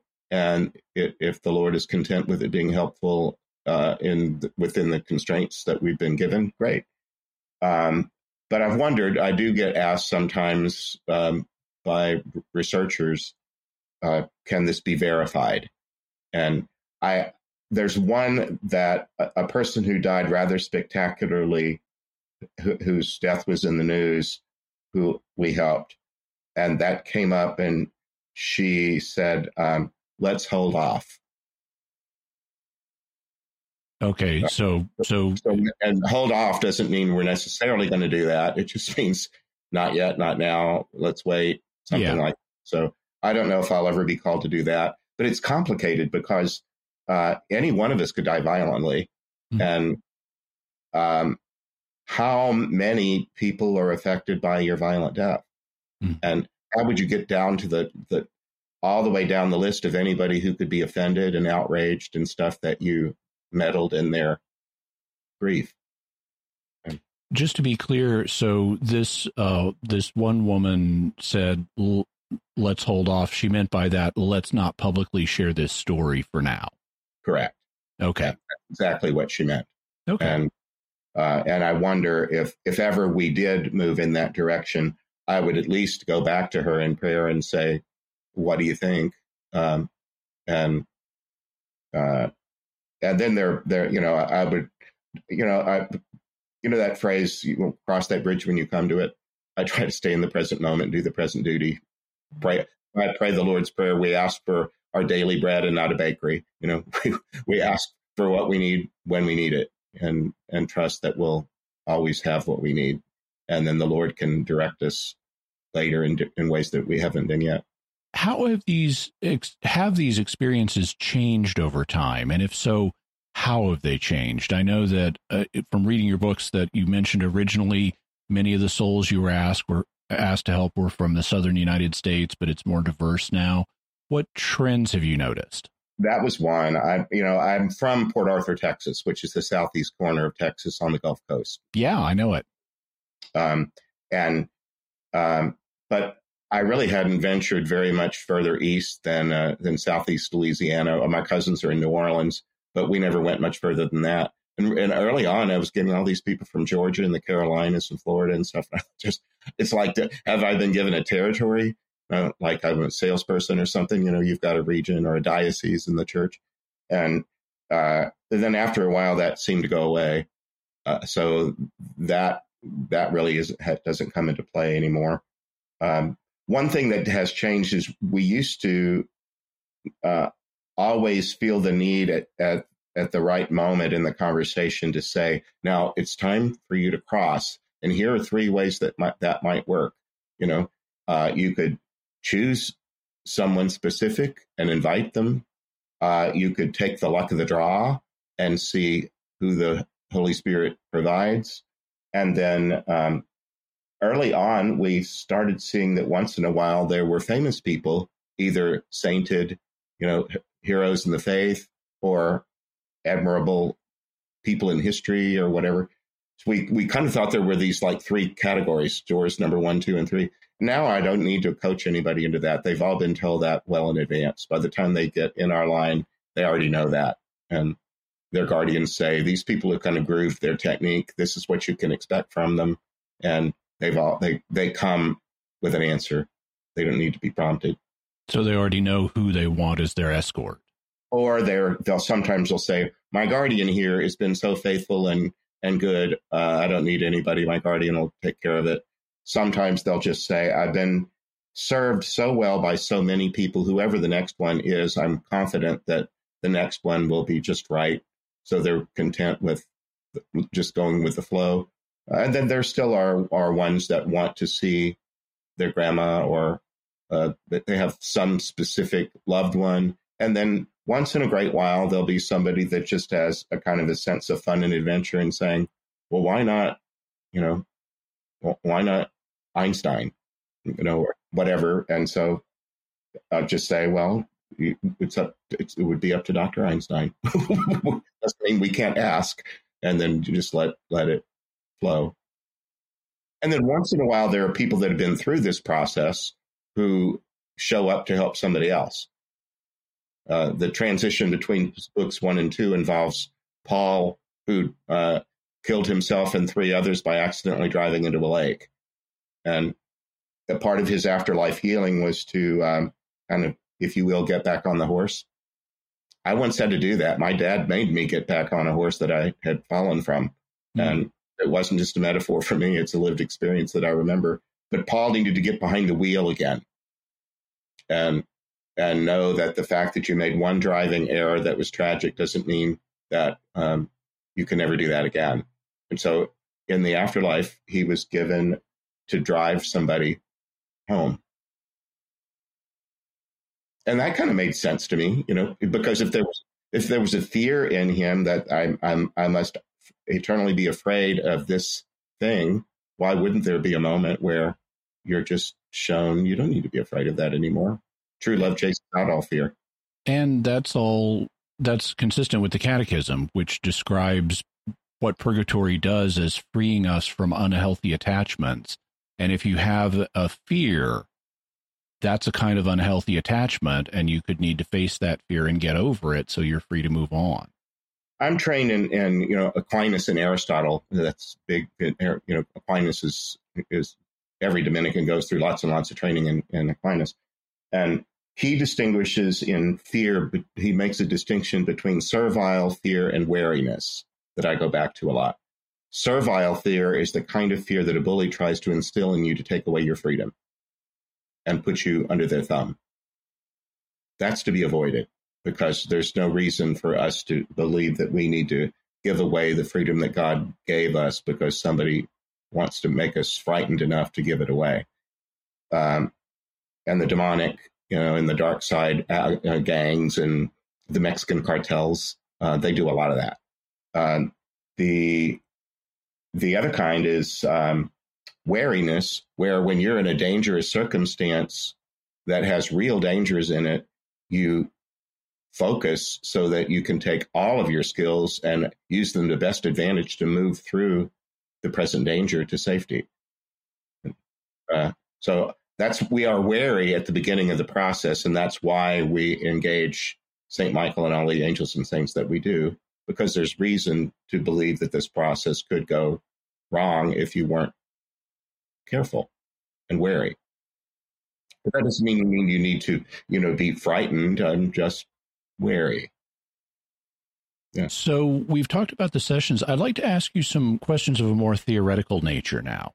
Okay. Um, and I know some of these are ones that uh, that a lot of people have, and that you've talked about in your books to some extent.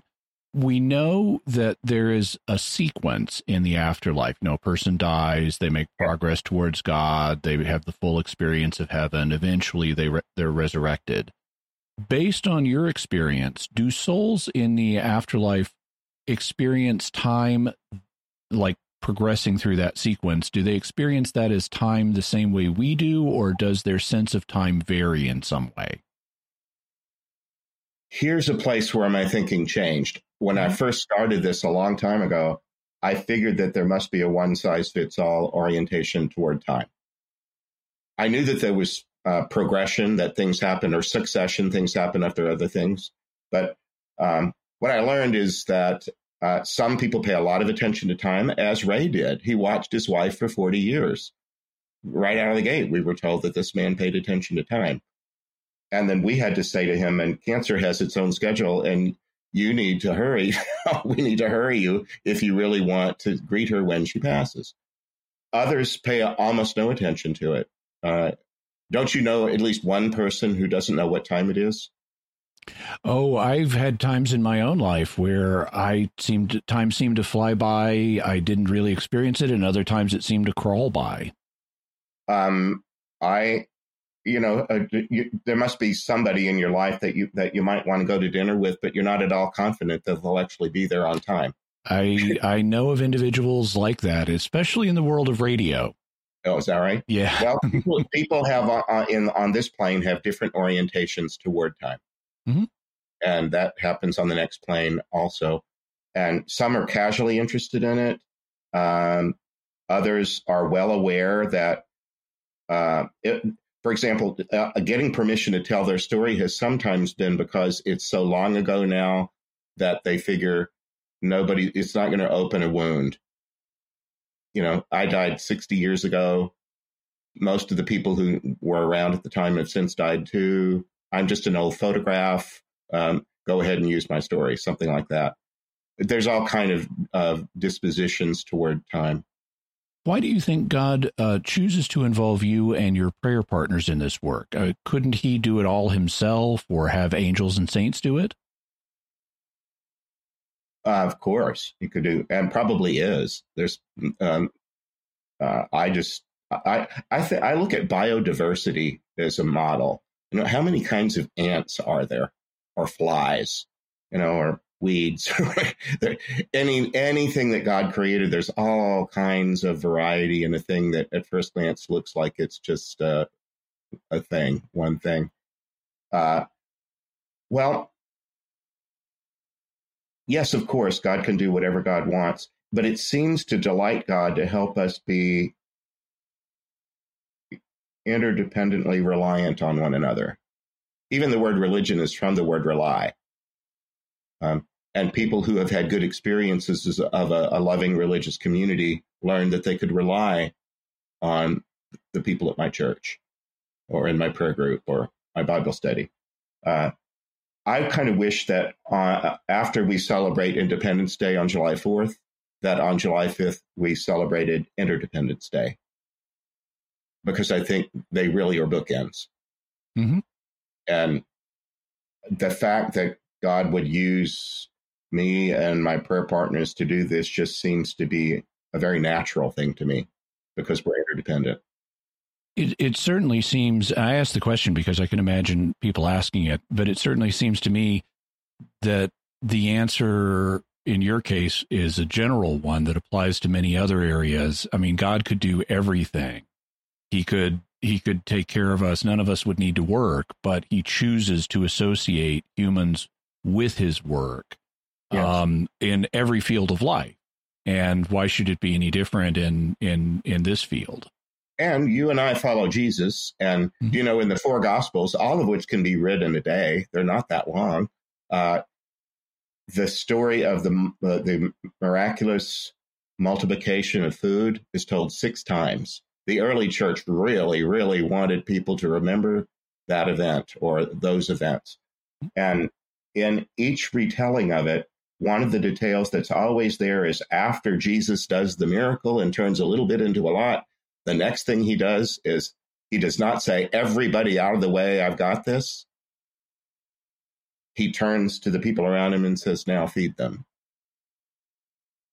And and then after they've all had seconds or has eaten as much as they could, uh, now collect up the leftovers. Um, that just seems to be the divine way that we're we're brought into the activity. And really in those stories we're still students we're disciples. That's the greek word for student. We're being taught. We're being taught not to rely on god to do everything without us. We're taught the opposite. We're taught to be god's co-workers um, by god's design mm-hmm. Now, one of the things you do in the sessions is you lend your voice to either the guardian angel or the soul that needs help. Yeah. The practice of lending your voice is similar to what psychic mediums do. And yeah. some, I want to make sure we understand exactly what's happening in your case. Some mediums who are known as trance mediums say that they are not conscious mm-hmm. while a spirit is using their voice and that the spirit's like just in control of their body and they don't remember anything. Right. But other mediums essentially report just repeating what they hear a spirit saying. So let's say your loved one is saying this, and then they just repeat it. Right. And others report something that's kind of in between, where they're conscious and in control of their bodies, but they're letting the spirit use their voice, so to speak. What mm-hmm. your experience like? Is it more like a trance, more like repeating one end of a conversation, or something in the middle? uh, would be more in the middle. The um, I'm not in a trance. I'm absolutely free, and that's important to me. Um, uh, I'm ha- I'm happy to let you borrow my voice, but I'm still going to be here, and and they move in, and it can be people that um, that never learned English, and they're a little bit surprised. They've been told in advance it doesn't matter; these people are English speakers, but it's going to work just fine for you, even though you don't know that language. They'll move in, and, the, and a person will say, "I'm forming my thoughts as I always did, but they're coming out in English." So there's that. Which, which would suggest they're drawing on your memory of English. They are, and there I, I learned uh, very early on. Uh, the word was oblate. That's an unusual word. Even a lot of Catholics would not know what oblate is. It's a, a person, a servant, a slave. Or, yeah, oh, yeah, or, or, an oblate of uh, um, Saint Benedict is a layperson who's not a monk, um, but who is attached to that religious tradition. Uh, well, anyway, uh, the the I was watching a friend of mine who had the same gift st- struggle because the person wanted to use that word and it wasn't in her vocabulary, and the, a person had to find a synonym, and it was a hard thing to find a synonym for. uh, they and once it's funny, I you know I loved words when I was a little kid, and I did spelling bees, and and I, I love dictionaries, and so I have a, a larger than normal vocabulary and people will and i'm well educated. I've been in i spent you know the first 30 years of my life practically in school. Uh, so sometimes people who are not very well educated will come in and they'll end up using language that they never did before and they'll go i've never said that before but it works. Uh, they'll borrow stuff that's inside me and and then they'll also um, you know I, I spent seven years at stanford as the pastor of the catholic community.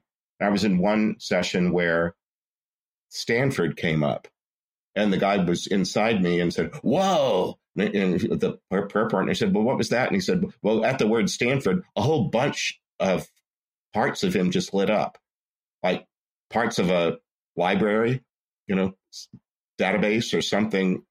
A whole bunch of Stanford stuff just opened up.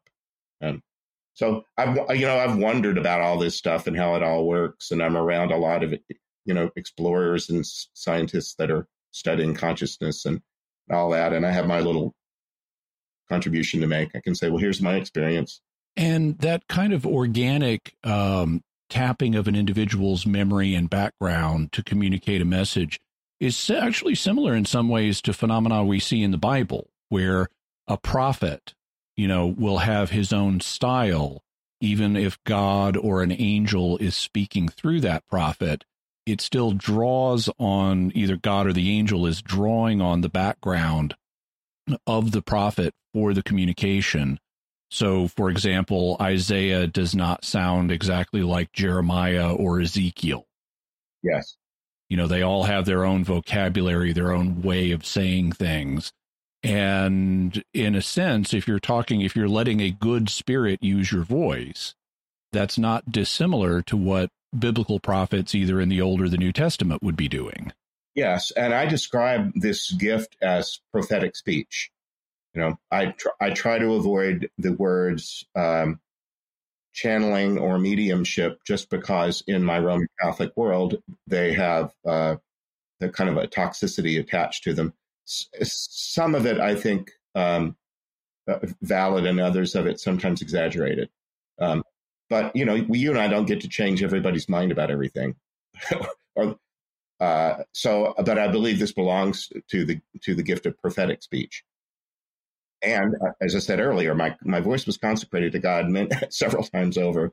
I, I, and but the very first time that it happened was before I was a Dominican. I was, uh, and that story is at the beginning of book one, being at the Grand Canyon with my friend, and we were both doing this kind of vision quest to seek God's will for our lives. And we, we chose the Grand Canyon as our destination, driving from San Antonio all the way to northern Arizona, praying along the way and camping out and so on. And when we got there and went into prayer, that that's the first time that ever happened.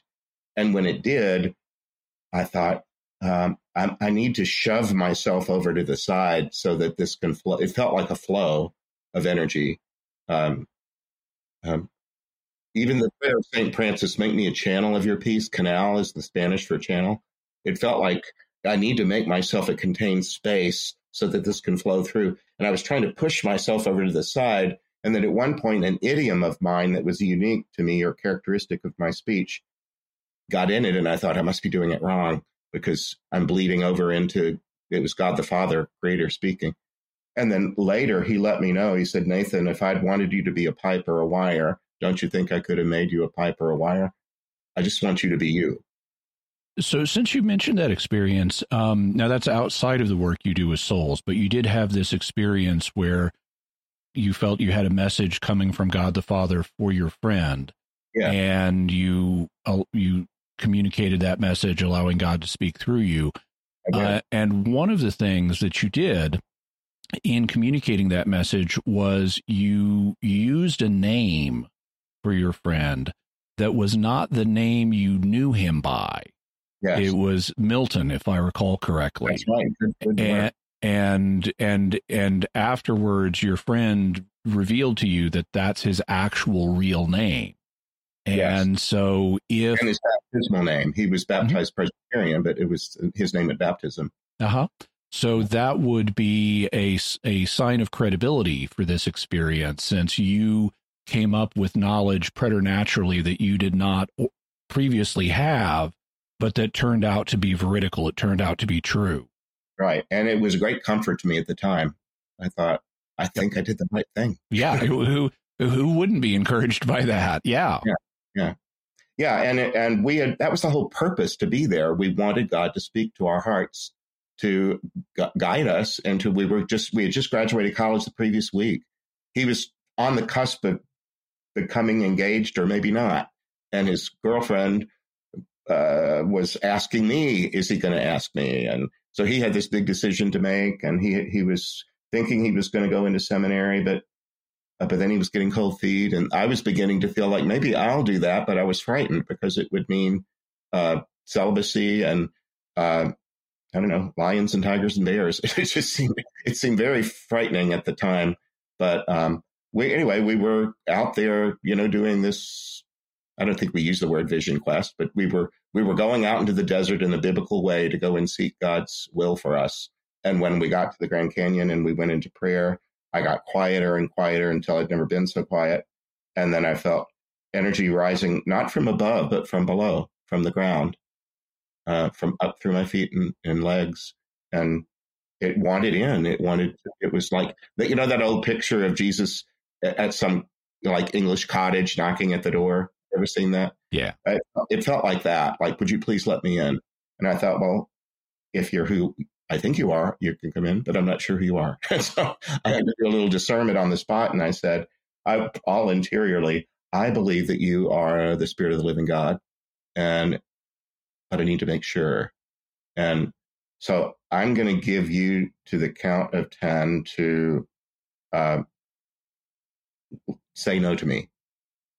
If this, if I'm being deceived, you've got 10 seconds to make that clear to me. And so I counted within and went from 10 down to one and said, okay, go ahead. And, and then the whole energy ramped up to what I sometimes call a um, unresolved 7th mm-hmm. in the music scale the land of the free and the home of the that's an unresolved 7th mm-hmm. brave well I, it, it, was this very high vibration that was that i was in and i just thought i already gave you the chance to tell me no. Uh, so what do you want to say? And then it was like almost like um, a banner like those banners that go underneath um, news channels or a ticker know. yeah a ticker it felt like a ticker went and said, um, What do you think I want to say? And I thought, well, what would the first thing God would, if God had the opportunity to talk directly to your heart, what's the first thing God would want to say? I'm guessing I love you. What else could it be? And I, and I was there with my best friend of three years. I'd never, I don't think I ever said I love you right out loud, but he was the person I loved most in the world. and I th- and we knew that we were going to, you know, go separate ways. We we did you know, we'd just done it four years earlier, signing high school yearbooks with friends forever, and now you don't know their address. Uh, and we just didn't want to part that way. We wanted to kind of, do, you know, put an exclamation point to the, the gratitude we had for our friendship. And then maybe we keep in touch and maybe we don't. Anyway, uh, I, I, I opened my eyes and I looked at him and just said, Matt, I love you. And as soon as I did, whoa, this whole cascade of energy and words and stuff. And it lasted about 20 minutes. Um, and it was God, the creator, reveling and having created him and reminiscing about doing it. I was an art student originally, and so uh, I, I know the joy of of imagining a, a, thing in your mind and then collecting the paints or the uh, materials and trying to get the thing to move from the inner vision to the finished art. And it was like that. He was talking about how delighted he was in the person that Matt had become and was becoming. And a lot of it was just thoughts I'd never had before, which again was kind of encouraging or they were deeper or broader or something. And and it went on at some length. I would just I would just have never done this on my own. And and then there came a point at which he referred to my friend as Matt is Milton, and I had to make a mental note, but I only had a moment because I'm busy. And I, I, was, and then there began to be a moment where it felt like the crest of a wave. Even this conversation, we're pretty near the end of it, I imagine. Um, uh, many conversations have a character like that, where you've enjoyed a, a, you know a glass of wine late at night, but it's bedtime and something like that. It just felt like this is on its way out. And then when it did end, you know, we did a little. We'd been sitting on the ground for a long time. We had to, and it, it was getting dark, and we were on the edge of the Grand Canyon. Not a good idea. Be wandering around in the dark. so we just thought we did. You know, we better take this show back to the car. And uh, but I asked him. I said, "What was that business about Milton?" And that's when he said, Oh, that was fifth grade. We were on the playground, and some guys just decided to have a piece of me and tell me that Mil- they were teasing him and calling him Milton Bradley, like the, the game maker. Uh, and they just were telling him that his name was stupid. And uh, he went home and uh, before dinner, sat in his room and just decided that he needed to rename himself. And that at the dinner table that night, he announced to his family that his name henceforth would be Matt. Matt sounded cool. So that's, that's where I learned that my friend's name was Milton. And that's a that's a remarkable confirmation uh, in this experience because Milton's not a very common. I mean, most people you wouldn't guess they have another name that's actually they were born with, and Milton's not a particularly common one. Also, yeah. your experience of perceiving power fill you from the ground is a little bit reminiscent of Moses's experience. Take off your sandals, for the ground on which you're standing is holy in the presence of God. Yeah, and this particular ground, the Grand Canyon, it inspires awe in anybody that looks at it. And it was our first time to see it. And it was so surprising. Have you ever been there before? I have been to the Grand Canyon, and it is mind blowing. It hit me like a ton of bricks when I saw it. Well, you if you approach it from the south, from Flagstaff, um, you you go. Uh, it, the land is largely flat. It's mesas, and you're it's flat, flat, flat, flat, flat, and you know that you're getting closer because the mileposts tell you so. You know, you're 20 miles from the Grand Canyon now, and you can't see it. In the in the American West, you can see 20 miles easy. That in Montana they call it Big Sky for a reason because you can see things a long, far, far off. But then the Grand Canyon is a hole in the ground, and you can't see a hole in the ground until you are there. And then it is it is gobsmacking when you see it. Absolutely, and we had been gobsmacked, and uh, and we, you know, we were in awe of, of this awesome sight, and we sat down to pray as we did routinely. We did that, you know, twice a day, and and we that's what happened. Uh, and neither one of us were told, get thee to a monastery or, so. you know, we, he wasn't told, go ahead and ask her. We, we were not given explicit uh, direction on what to do next. But I've never again wondered if God was paying attention to me. Um, all those mystic saints that have dark nights of the soul, well, I've been spared it. maybe, maybe that'll come, but I've I've had a, a, an abiding sense of God's presence with me ever since. Now, um, re- back to uh, your ministry for souls. Now, we talked about what lending your voice to someone is like, but based on similarities to what mediums do, some people might accuse you of performing necromancy. How do you distinguish what you do from necromancy? Well, I have been accused, and um, I'm not trying to do anything for private benefit. I'm not asking for tomorrow's lottery numbers. Neither am I indulging curiosity. A lot of people dabble in um, paranormal stuff because they're curious. Um, I um, and I, I, just talking to people that have died. Jesus did that on the Mount of Transfiguration. You know, uh, both Moses and Elijah had both died and had been dead for quite a long while, if you want to think of it that way, when Jesus spoke with them.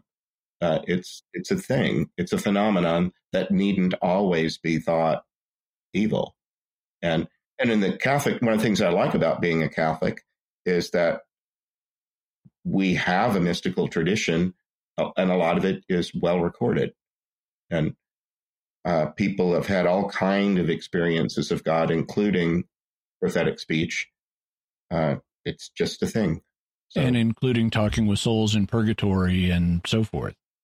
Yes. One of the things you point out in your first book is, you know, the term necromancy. I mean, necros means a dead person or a dead body. Mantia means an oracle. And so you're trying to get an oracle from the dead you know, for your own benefit. You want to know something like what what are the lottery numbers going to be or whatever. And that's not what you're doing. You're trying to help a soul. No, it's not. And you I, on my website, I, you know, people are free to email me if they want to, but I I say please don't ask me to deliver messages from your loved ones. That's not the way I uh, use this gift. Um, I'm and I'm not um, I, I have nothing to do with predicting the future of, of, of anything. All I'm doing is what I've written down in my books. I'm helping the people who come to me, and and I and I don't um, kind of take requests. you know, I uh, there there are lots of people that have spiritual disturbances of different kinds and want you know want a priest to help and I've just had to limit myself to say, I'm sorry, I'm, I can not be that. I just am going to stay in my lane and do the thing that I've been given to do. Uh, and I'm busy enough doing that. Yeah. Now, both of your books carry statements of support by your Dominican superior, your prior provincial. Uh, when you and and it's two different prior provincials because they changed between when the books were written. So you're operating with the support of your superiors in your order. Does that mean, though, that they are saying your experiences are definitely true, or are they being supportive in a more general way of what you're doing? Well, their words speak for themselves. Um, um, Mark Padrez, the first of the two, I knew him when he was a college student, and he ended up being the second. Um, he was the vice uh, provincial of the entire order. He just left that post. So he ended up being a huge ecclesial guy. Uh, he just said, Father Nathan has written from his deep experience of prayer, faithfulness to the church, and dedication to his ministry as a priest. He has the profound desire to bring reconciliation and healing to those most in need. So he just did it in two sentences. But the, the thing that's important to me is he knows me, and I knew him as a college student, uh, this, the current provincial, he and I have lived in community together, you know, in the same house, fixing dinner for each other and whatever. Um, they both know me, and sometimes in uh, in the internet world, people can have opinions about people they never met because they saw 30 minutes of a, a film clip or something, and then have uh, sweeping opinions and these guys know me and they trust me and I, I, believe that that's really the way that ought to function in the church it's it's best if we can go to original sources and so far so good. I'm uh, the the first book came out in 2018, and that's five years ago now, and I'm still here, still doing what I do. In addition to uh, being a Catholic apologist, I'm also a parapsychological researcher, and from a parapsychological perspective, it would be very interesting to you know check records and see if it's possible to verify that the souls you're helping are those of people who you know really lived and who really died in the ways indicated. You indicated earlier that you haven't been called to do that kind of investigation at least yet. But have i wonder have there ever been cases where a piece of information that you did not previously know popped out in a session that later turned out to be true, kind of like in your initial experience where you learned your best friend's real name was Milton. Has anything similar to that happened in your work with souls? Yes, there's a little. There's um, remember my rule about I don't tell people stories unless I have their permission. So if I tell a story that I don't have permission to tell, I do it more uh, vaguely. Uh, but yeah, there's um, there's one that's very dear to me um, that involved um, violent death, where uh, that uh, was somebody that was very very uh, peripheral, someone who I had once met and dined with, uh, and ended up in this circle, and um, and then there have been a few others and, that, and, and and you did not know the person had died is that correct? I did. It was made. I was made aware of it later, um, and and um, but that uh, that if we ever went into verification, I have a couple of places where I would start. There are a couple of relationships I have with people that died violently and whom I've been a part of helping, and um, you have to start somewhere when you start a new project. If I were going to, if I felt like I got the green light to go ahead and do verification, and if I at the same time was not directed about where to begin, I'd have to start somewhere. And I have a couple of places I might start. And I'm being drawn more into that work this weekend. I'm going to Stanford and Santa Clara to a couple of conferences that are on spirit communication in the in the Catholic tradition, and um, uh, and there'll be researchers, uh, and on my campus at the University of Arizona. We're a center of a lot of that kind of research, but I've not been a research subject. Uh, I've just kind of been on the edges. And I've said to people, if ever you wanted me to be a part of that, it's something that we could talk about and consider. The there's actually a name in um, in parapsychological literature, if I understand the experience you just described correctly, for that kind of experience where you learn about somebody's death in a paranormal means and then it's later verified. That's sometimes called a Peak-in-Darien experience. It's a line from a poem. Um, but if, and you'll have cases like near death experiences where someone will temporarily die and they'll see someone in the afterlife who they didn't know had died and then they'll come back and learn about it and that's called a Peak-in-Darien experience and it's similar to what you're describing where you learned in a dream that this person had died and needed help, and then later it was verified that they had actually died. Yes. One additional question about um, the accuracy of the information that comes through in your ministry. In parapsychological research, we often find that experiences like this contain elements that are accurate, but also some that are not accurate. And it tends to, the hope is in a particular experience, finding information that goes beyond random chance. And something similar is true in the apparition investigations that the church does. For example, the uh, Congregation for the Doctrine of the Faith's 1978 guidelines on discerning apparitions, like of Mary and the saints, you know, indicates they they aren't supposed to contain theological error, but it acknowledges that the consciousness of the seer may have accidentally slipped in some elements that are not accurate just based on their own background and perceptions or imagination. So the church doesn't expect even Marian apparitions to be 100% inerrant. Um, what do you think of your experiences? Do you think that they are, it, would your guess be, since you haven't investigated them, would your guess be that they're 100% accurate or that they may contain some elements that may be coming from your own subconscious or imagination or something like that? I would presume the second that some of it would be con- contributions that I made uh, that I could have not made it had I done things differently. I, I, I think I'm more of a pragmatist when this, uh, where this is concerned.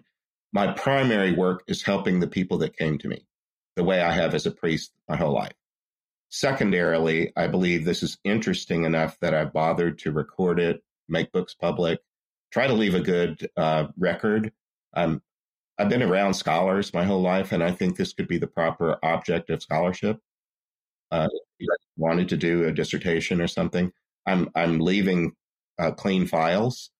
Um, I record everything. I, I transcribe, and I and my early training was in sociology. That was my undergraduate uh, degree, so it's a social science.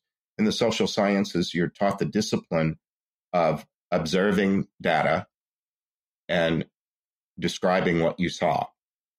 That's the first step.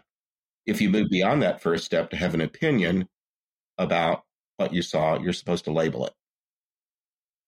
You leave the data set clean for another person to come along and have an opinion about it, even though yours is an informed opinion because you put the time in. Uh, and I've done that uh, in my books. And I, I wrote at the beginning of the first one, I'm not writing a theological book. I'm I'm recording experiences, and I'm not um, I, we have we run our own seminary in Berkeley, and one of our theologians, my first provincial, Mark Padrez, asked one of our theologians to read it, and uh, he just said, "I don't see anything in here that's contrary to faith," and um, uh, I don't think that was a ringing endorsement of it. He, he just said, "I, I think uh, he's recording experiences, and that there, there's not uh, they didn't do what is it a nihil obstat or do you, are you familiar with the other one? In, yeah, uh, imprimi potest. Are you familiar with that one? Right. Yes. My my provincial said I don't think I I need to do that. I think I'd rather just keep it at the level of a personal endorsement and let that be enough. And that's they both chosen to do. They could have done otherwise if they wanted to, but each one of them chose to do that. Yeah, the book the books because they're re- recording personal experiences, they wouldn't ordinarily be the type of books that would require an imprimatur, um, since they're not like a seminary textbook or something like that. Right. Well, I knew that I didn't want to just uh, blindside my provincials by writing stuff that they might, uh, you know, be asked to have an opinion about. And so each and uh, you know, the, I just started. I just wrote the first chapter of the third book uh, earlier this week, and I feel terrific about that because when you're an author, you talk about writing and talk about writing, and then when you actually write something, it, it, it feels uh, great. So I'm I'm I'm on to the third book in this series right now. In, in that one, I'm, I'm going to subtitle it "Please Let Me Explain," because some of the people are particularly verbal, and the way that they describe things just has such brightness and clarity about it that it just seems like there's some of the stories that stand out in that regard that I'm going to pull together in the third volume. Do you have an estimate of when it may be published? I do, and, I, and I have a uh, an ed- the editor is my sister, and she we want to be in uh, we want to be available for sales on November November the first. In the publishing industry, everybody says if you're going to write a book, have it finished by the first of November. Um, the Christmas uh, uh, holiday season, it's like everything else. People buy more books in that time of the year than they do other times of the year. So I'm supposed to be finished by September 30th. That's my goal date. Okay, and uh, having worked in the publishing industry, it is possible to get a book done that fast and get it uh, get it published that fast, but not typically with one of the big publishers. That requires a that requires a priority. We're we're still with Amazon. I get these random phone calls from companies that want to uh, take my work to a publisher and so on. And I just kind of have just said thanks, but no thanks. I'm content with the way this is flow- flowing right now. And if ever one of the major publishers comes calling, that'd be different. But there are these kind of middlemen groups that want to, for a fee, you know, float you out there. And I just haven't felt the need. So by November 2023. Correct. Awesome. I look forward to it. It'll be good. Um, it's in the works. Um, just a couple of quick additional questions. How many prayer partners do you have? And are there other people doing the kind of work that you're doing that aren't part of your circle? Um, I don't think I've ever listed my prayer partners, but there might there might have been over these 27 years as many as 20. Mm-hmm. Uh, there are five right now, six maybe that I go to for most of the time. There are a few others that are occasional. If we happen to be together, we know that we could do that, uh, but it's not something that we do frequently. Um, and and the, most of them have been Christian. They don't necessarily need to be. They they just need to be a good listener, a compassionate person, and someone who is not um, enthralled or overly uh, curious or excitable. They need just to be somebody that's helping another human being, and uh, so they're, they're, somewhere around twenty, I suppose. Mm-hmm. And do you are you aware of anyone else who does similar work? They've made other people have made themselves um, known to me, and they're from all over the map, as I would expect, because God is all over the map. Remember, out of the 8 billion people in the world, 1.4 are Catholic. And so sometimes we can have a kind of grand idea about ourselves that um, that we rule the world or something like that. There's lots of people out there from other uh, religious and spiritual traditions who do this. And sometimes they ask to compare notes with me and I'll say, you know, I always emphasize the importance of uh, protection prayer. And I'll say, you don't have to be a Catholic or a Christian to borrow this practice. I, I can teach them the sign of the cross. It's a prayer of protection if you use it with that in mind. Uh, and how to, and Michael the Archangel shows up across Islam and Judaism and Christianity. Um, anyway, I, uh, and then some of them, uh, I, one advice bit of advice I give to some of them is to have office hours. Um, not every, not all of these come in a dream. Some people will be fixing dinner, and they're at the stove, and somebody comes in, you know, or they're in the car or whatever. And I just say, well, if that's the case, uh, decide when you're at your focus best, when you will give this your full attention, and then make that intention known, uh, and it will become known and then you can control it and you can say what you will do and what you won't do. I've, I've had the benefit of having the guardians always with, and, and my process has been slow. But sometimes people feel like if they have spiritual phenomena happen, that they're being disloyal to God somehow if they say no or not now or stop it. Say that's not disloyal. You're you're if you're if you're God's servant, uh, you God knows that you have other responsibilities than this one. And when you meet God on page one of his book, he's bringing order out of chaos. You don't need to have a chaotic life. You can have an orderly one, but it's going to be up to you to order it. And St. Paul stresses God is a God of order, not of disorder. Yes. So sometimes they're just uh, troubled because they feel like they now, on top of whatever responsibilities they already had, there's been this extra layer, like somebody just came into their cubicle and dropped a bunch of papers for them to deal with. Uh, it doesn't have to be that way. I just say, the Lord is the Lord of order and, and beauty, and and God loves you, and God is uh, a really. I've been employed by the Lord my whole life, and I've had pay stubs to prove it. And He's really a good boss. You'll always be given the resources you need. You won't be asked to do things that are beyond your strength. Uh, but you you have to be a partner. You have to speak up and say, I can do this, but not that. Uh, as I said earlier, I get requests through uh, email for, for people that want me to do things that I just have to say, I'm sorry, I'm not able to help you. Not not that way anyway.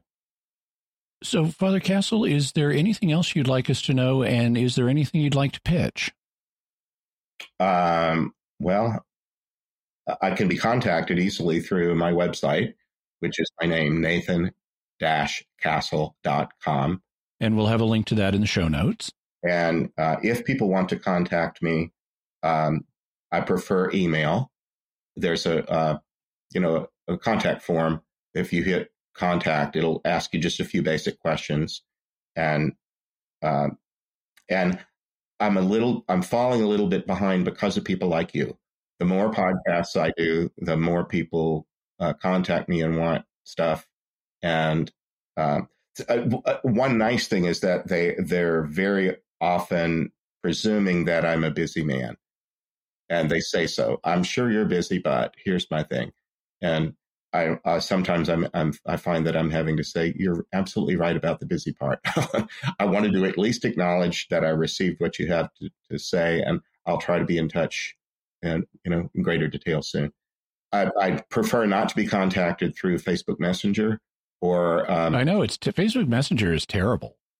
Mine's been hacked a couple of times, and uh, I just uh, I have an assistant now that reads some of that for me, and we have a little def- default thing that says Father Nathan prefers to be contacted through his website.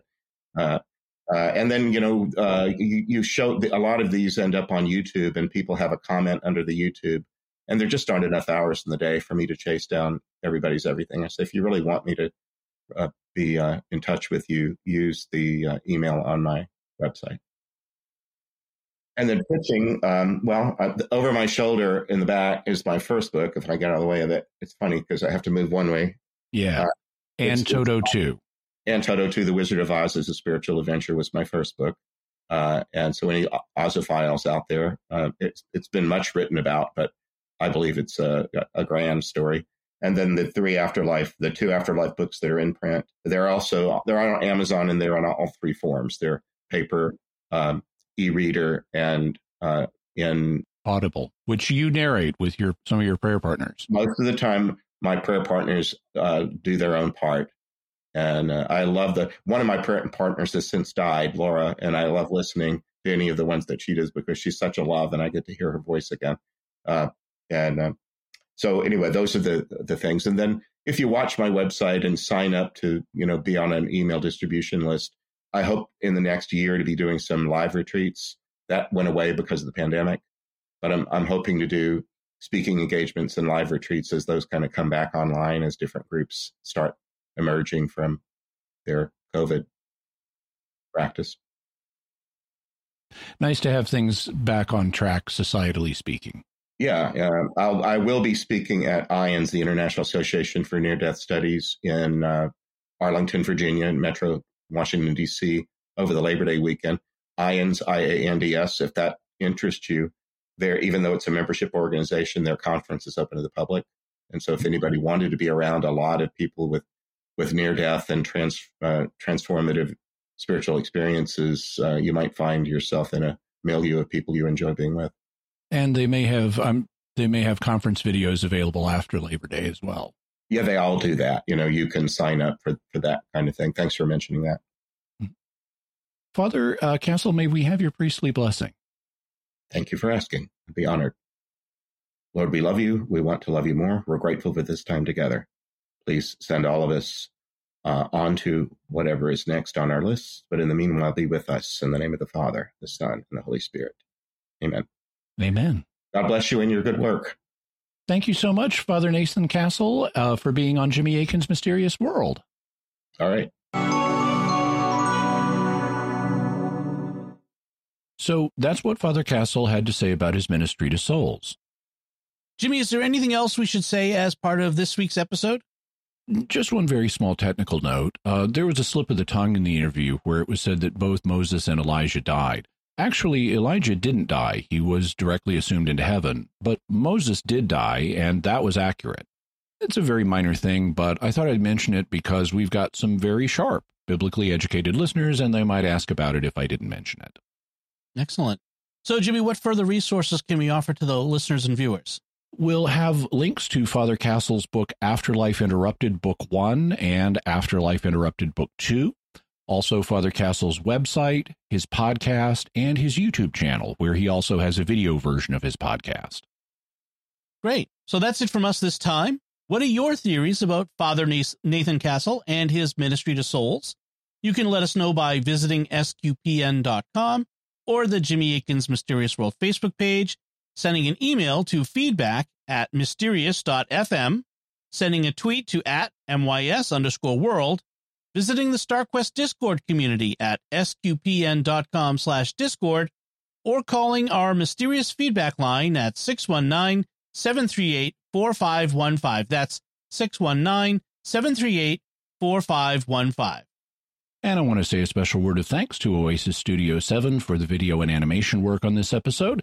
You can hire them yourself for your video and animation needs, and you can check out their work by going to my YouTube channel, which is youtube.com slash Jimmy Akin. While you're there, I'd appreciate it if you hit the like button to tell YouTube's algorithm that other people should see the video that you just watched. And also, I'm trying to grow my channel, so I'd really appreciate it if you'd subscribe and hit the bell notification so that you always get a notification whenever I have a video, whether it's Mysterious World or one of the other videos I put out. So, Jimmy, what's our next episode going to be about? Next week we're going into analysis mode uh, and we're going to look at father castle's ministry to souls from the faith and reason perspectives. What should we make of it based on reason and what should we make of it from the perspective of catholic faith? So you won't want to miss that. No you don't. Uh, folks be sure to follow jimmy Akin's mysterious world in apple podcasts google podcasts spotify stitcher tunein your favorite podcast app or at Jimmy's YouTube channel, where you should make sure to hit the bell to get notifications. You'll find links to Jimmy's resources from our discussion on our show notes at mysterious.fm slash 269. And remember, to help us continue to produce the podcast, please visit sqpn.com slash give. Jimmy Akin's Mysterious World is also brought to you in part by Rosary Army, featuring award-winning Catholic podcasts, rosary resources, videos, and the School of Mary online community, prayer, and learning platform. Learn how to make them, pray them, and give them away while growing in your faith at rosaryarmy.com and schoolofmary.com. And by Tim Shevlin's Personal Fitness Training for Catholics, providing spiritual and physical wellness through personalized nutrition, workout and prayer programs, and daily accountability check ins. Learn more by visiting fitcatholics.com. Until next time, Jimmy Akin, thank you for exploring with us our mysterious world. Thanks, Dom. And once again, I'm Dom Bettinelli. Thank you for listening to Jimmy Akin's Mysterious World on StarQuest. If you've enjoyed Jimmy Akin's Mysterious World, you'll also enjoy another StarQuest Network show, The Secrets of Star Wars. Find it wherever you can find podcasts or at sqpn.com slash Star Wars.